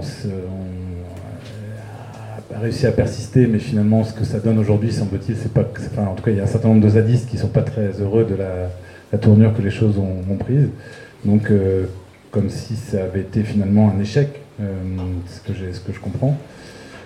Moi, c'est là où je me raccroche juste à ce que j'évoquais tout à l'heure, c'est-à-dire le fait que j'ai l'impression que l'État va pas pouvoir continuer longtemps comme ça, c'est tout. Euh, mais c'est peut-être juste une façon de me rassurer. Euh, parce que c'est clair qu'aujourd'hui, les signaux ne sont pas du tout dans cette direction-là. C'est que la, répression augmente, les moyens de répression sont de plus en plus violents, sont de plus en plus puissants. Donc là, vous, avez raison. Mais, j'ai l'impression qu'en tout cas, on n'a pas d'autre solution que de viser les interstices, euh, donc euh, les failles, les petites. sachant que plus, plus on va prendre de la place dans ces interstices, plus le risque de répression va augmenter. Donc là, c'est dans quelle mesure ces, ces États vont perdre de la puissance, vont, euh, plus être en mesure de, de, réprimer comme ils répriment aujourd'hui. C'est mon espoir. C'est vrai que j'ai pas, j'ai pas de, j'ai rien à opposer à, ça en fait. Je, suis d'accord avec vous.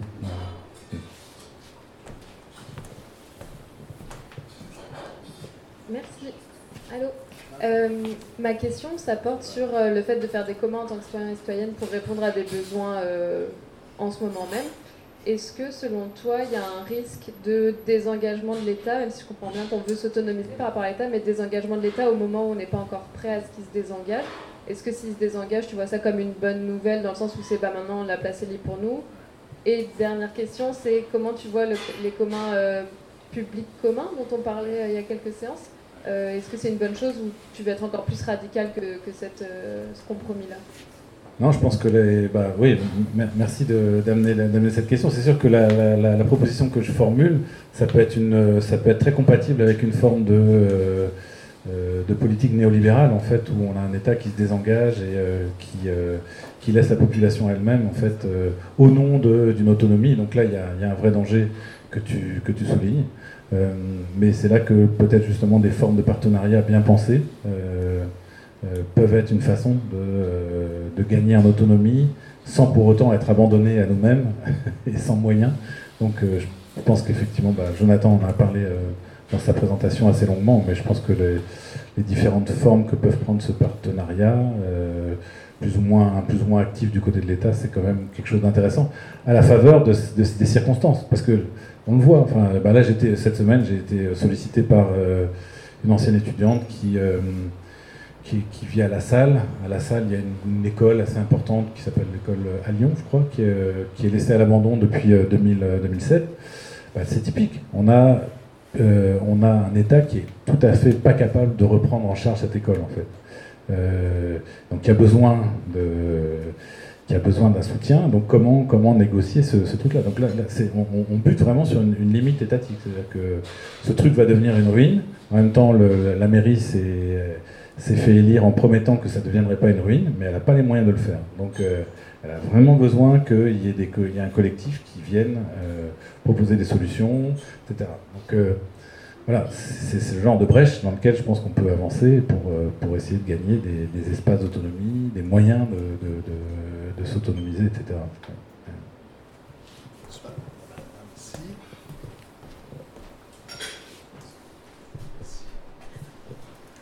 Bonsoir. Euh, en cours, dans un de mes cours, on avait abordé très très rapidement. Là, c'est mieux. Ah euh, du coup, dans un de mes cours, on avait euh, vraiment abordé très rapidement l'approche vernaculaire.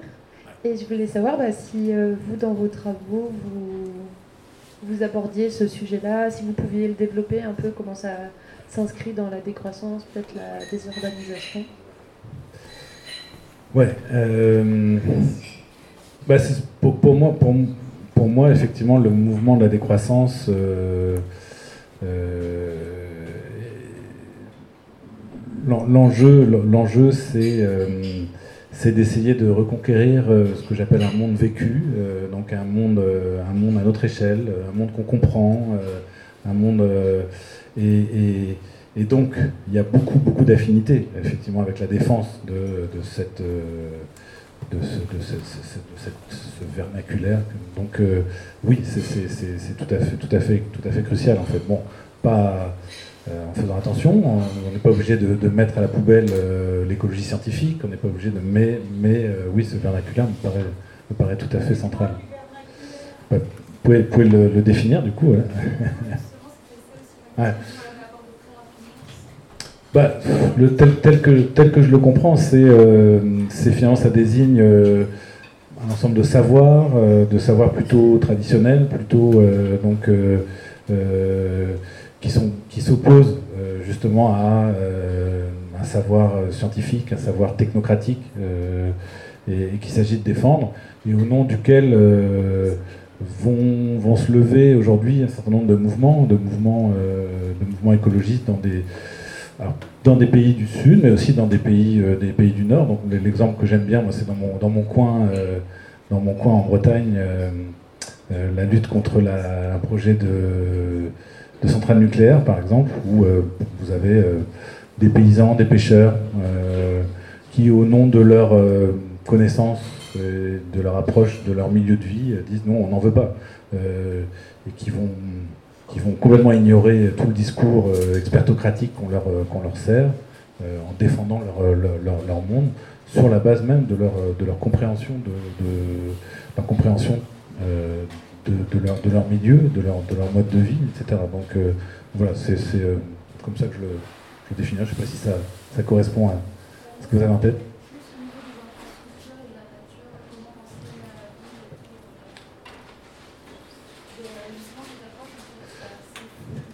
Bah, alors c'est ça, pour moi, le, par exemple le low-tech, le, low-tech, est-ce que le low-tech c'est forcément un retour à des, euh, des pratiques des savoirs vernaculaires? Je pense pas, je pense que le low-tech c'est plutôt quelque chose qui va chercher des combinaisons en fait, entre du savoir qui peut être un, savoir tout à fait, euh, tout à fait scientifique, moderne, et puis des savoirs vernaculaires en fait. Donc là, c'est, pour moi une des forces qu'on a aujourd'hui, c'est, une des chances qu'on a. Euh, il ne s'agit pas de parier uniquement sur ces, savoirs, ces compétences, ces façons de faire. Euh, il s'agit d'aller chercher des choses, mais aussi de s'appuyer sur ce qu'on a, sur ce qu'on a fait pour, euh, essayer de bâtir ce monde post-croissance. Je pense que ça fait partie du patrimoine, mais il ne faut pas tout miser là-dessus, je dirais.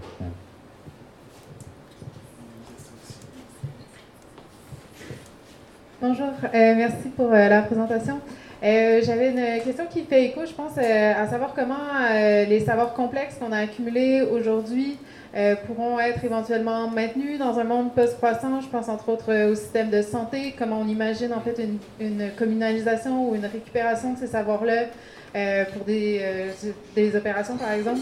Et euh, le corollaire de la question que je posais à Jonathan euh, la dernière fois, euh, ça a l'air de quoi une recherche, une université en fait qui vit sur ce mode-là de la recherche en commun, de la communalisation des savoirs, mais à une échelle assez poussée pour continuer à réfléchir le monde comme vous présentez ce soir. Merci beaucoup pour la question. Bah, une réponse peut-être un peu facile, mais c'est que la, l'université occidentale, au départ, c'est un commun. En fait, la, première université, c'est Bologne.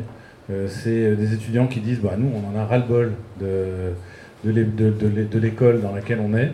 on va se la créer, notre, école. Notre école. Est-ce que c'est vraiment accessible? Hein?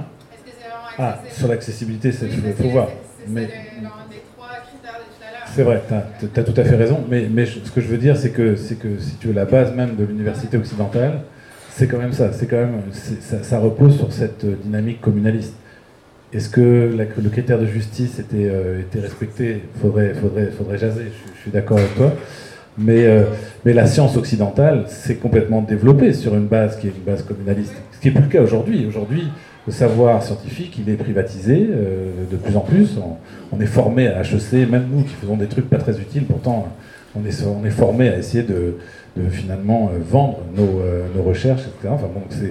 Donc il y a vraiment une dynamique complètement contraire à cette euh, communalisation. Donc là-dessus, j'ai l'impression que n'y a pas d'incompatibilité finalement entre la poursuite d'un travail scientifique fondamental et puis les, principes communalistes. Par contre, effectivement, c'est vrai que la science aujourd'hui s'est développée dans une perspective très techno-scientifique, mais c'est parce que la science s'est mise au service de la technique. Bon, euh, c'est là où il faudrait discuter de ce que tu entends par la science. Pour moi, la science, c'est d'abord euh, un travail de connaissance, mais aujourd'hui, la science, elle est très orientée vers non plus la connaissance, mais la transformation du monde. C'est la technoscience. C'est vraiment c'est l'idée. Ça, par contre, effectivement, d'un point de vue euh, post-croissance, la technoscience, c'est ce dont on ne veut plus. par contre, pourquoi interrompre la science? Non, il n'y a, pas de, a pas de raison d'en faire la, critique. Enfin, il y, a du monde qui le fait. Mais euh, il y a des gens qui vont jusqu'à critiquer même le, savoir scientifique, ce que, ce que je ne ferais pas forcément. Mais, euh, je, ne sais pas, je pensais tout à l'heure, euh, on parlait par exemple des systèmes de santé, dans un contexte de biorégion où les villes à 40 000 habitants, comment on fait pour avoir éventuellement. Mais je ne veux pas dire qu'il faut reproduire le monde alimentaire, mais on imagine des chirurgies à cœur ouvert, mhm. en fait, il faut énormément de savoir, de techniques pour.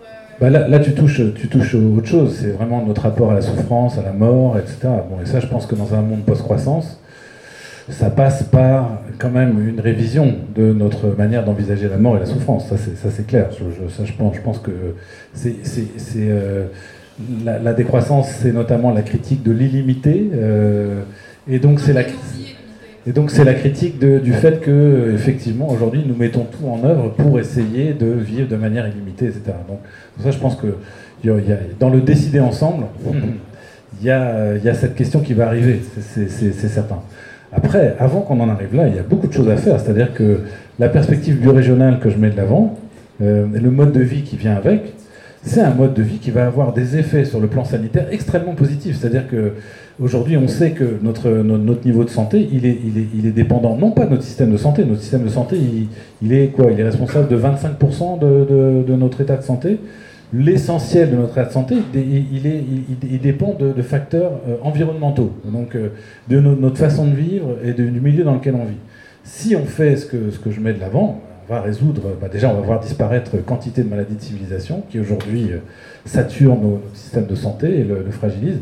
Donc, avant même de se poser la question de savoir si on maintient en, place certaines formes de techniques médicales très sophistiquées, pense qu'il y, aura du, y aura du chemin à faire. Quoi. Donc, qui, qui, enfin, il y a du chemin qui peut être fait sans, sans, arriver aux questions les plus, les plus tragiques, là, sur, la, sur, la, notamment l'allongement de la vie, etc.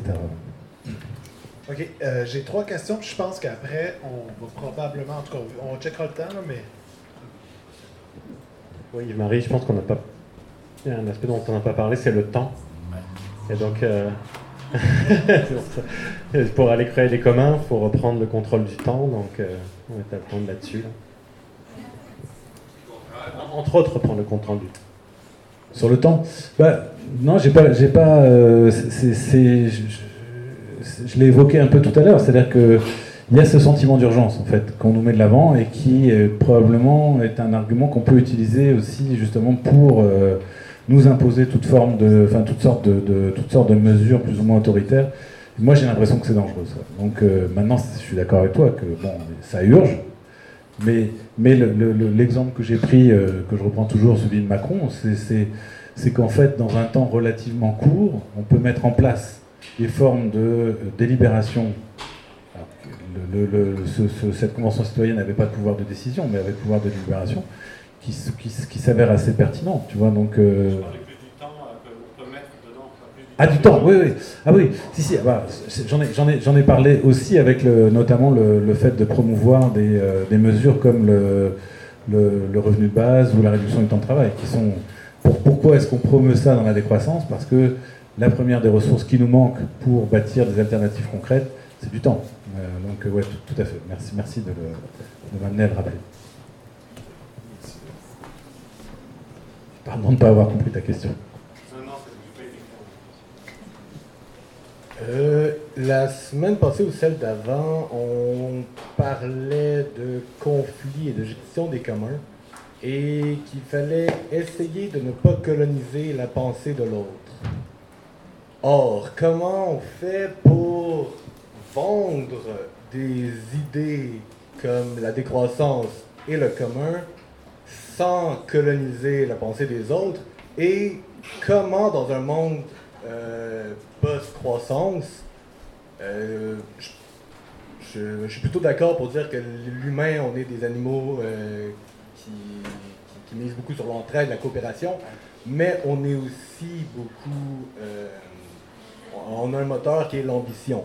Donc, qu'est-ce qu'on fait avec euh, quelqu'un ou un groupe de personnes même qui dirait, ben, on crée une coopérative et nous, on veut créer une base lunaire, et là, bon, avec tout ce que ça vient avec la technique et tout ça, pour... euh, donc, ouais, c'est- ma question n'est pas très claire, là, mais c'est... euh, ouais, voilà.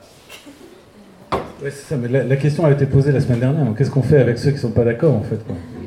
Bah, on, les- on leur coupe la tête, non C'est ça? Euh, non, mais c'est le, décider ensemble. Enfin, je pense que là, là-dessus, euh, là-dessus, on est, on est coincé. On n'a pas, on n'a pas d'autre solution que le, que la, que, que, que, d'assumer le pari, euh, le pari démocratique, mais qu- qui, est pas là. Enfin, c'est pareil, été beaucoup trop vite, mais euh, aujourd'hui, on n'a pas ces espaces de discussion. Ils sont pas là. Déjà avoir un vrai débat, un vrai débat démocratique sur la question croissance décroissance, ce serait déjà un pas, un pas majeur en fait. Une des, des, des, un des projets qu'on pourrait se donner comme mouvement euh, décroissanciste, ce serait déjà d'amener ce débat-là euh, à une échelle pertinente dans, dans nos institutions politiques. Tu vois, donc, euh, euh, mais on n'a pas. après, la, question qu'on m'a souvent posée, c'est si démocratiquement on décide de continuer, bon bah, qu'est-ce que que vous faites? Moi, j'ai l'impression que s'il y a un vrai débat démocratique, je doute fort que je doute fort qu'il y, ait, euh, y ait une majorité pour décider de, de- de- continuer dans la direction dans laquelle on va aujourd'hui. S'il y a un vrai débat sur le mode de la Convention citoyenne. Voilà. Mais, euh, mais il y aura forcément des gens en désaccord. Donc euh, qu'est-ce qu'on fait avec ça? Ben Là, on, on est, on, est, on est face au problème de la démocratie. Comment est-ce qu'on fait? Euh, Qu'est-ce qu'on donne comme critère La majorité, la majorité relative, etc.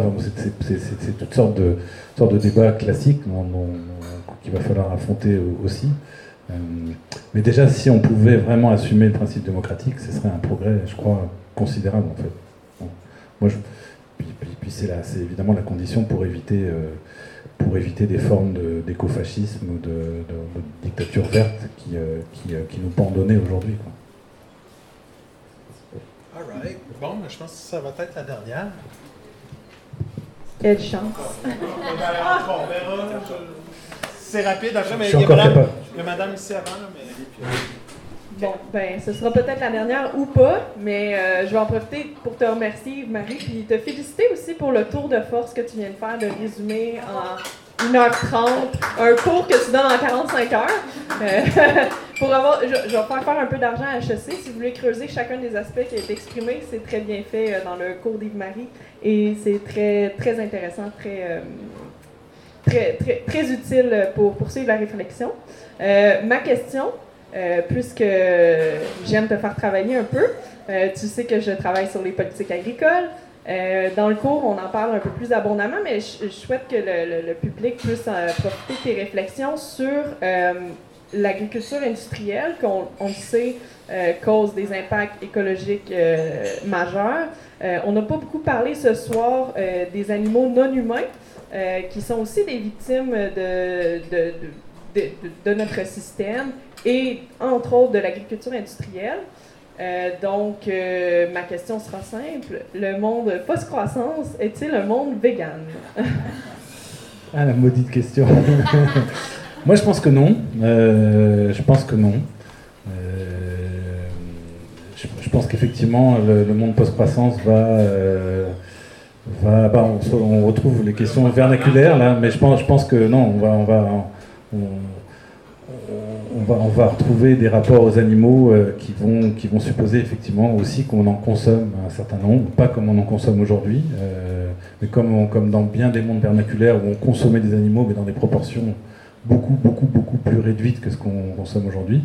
Mais c'est sûr que euh, je, pense que, autant dans le contexte actuel, je trouve que ça a du sens de, de formuler des revendications véganes pour questionner ce monde, pour en faire voir les impasses. Autant, je pense, dans un monde post-croissance, on ne pourra pas faire euh, autrement que, que aussi de consommer des animaux euh, et certains produits animaux, c'est certain. Donc, euh, bon, voilà, c'est sur, la base d'estimations extrêmement vagues sur nos besoins en matière d'énergie, en matière de matériaux, en matière de. Bon, raison qu'on va, on va, en avoir besoin. On va avoir besoin de leur énergie aussi, l'énergie animale, certainement. C'est-à-dire alors comment est-ce qu'on va appeler ça? L'exploitation animale, de la collaboration avec les animaux, comment est-ce qu'on fait ça?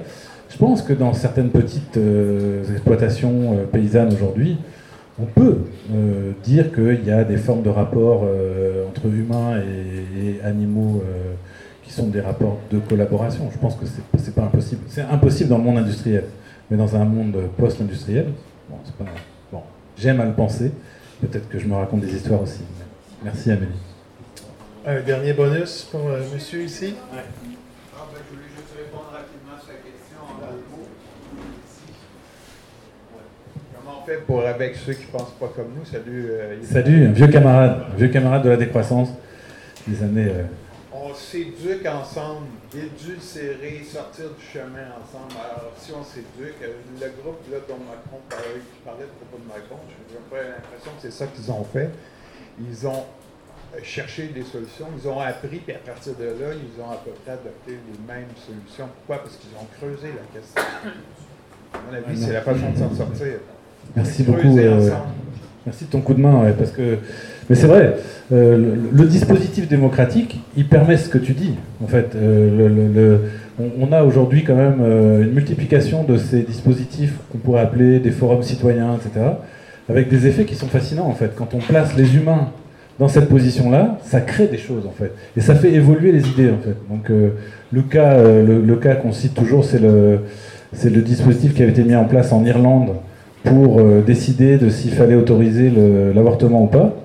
C'est assez, assez, fascinant de voir comment ce dispositif, qui rassemblait des gens qui étaient a priori au départ plutôt contre l'avortement, finalement en discutant, s'informant, etc. Bon, bah, on, finalement proposer plutôt euh, que euh, l'avortement soit autorisé. Voilà. donc, donc bon, on place les humains dans une position qui est plus celle de, consommateurs justement.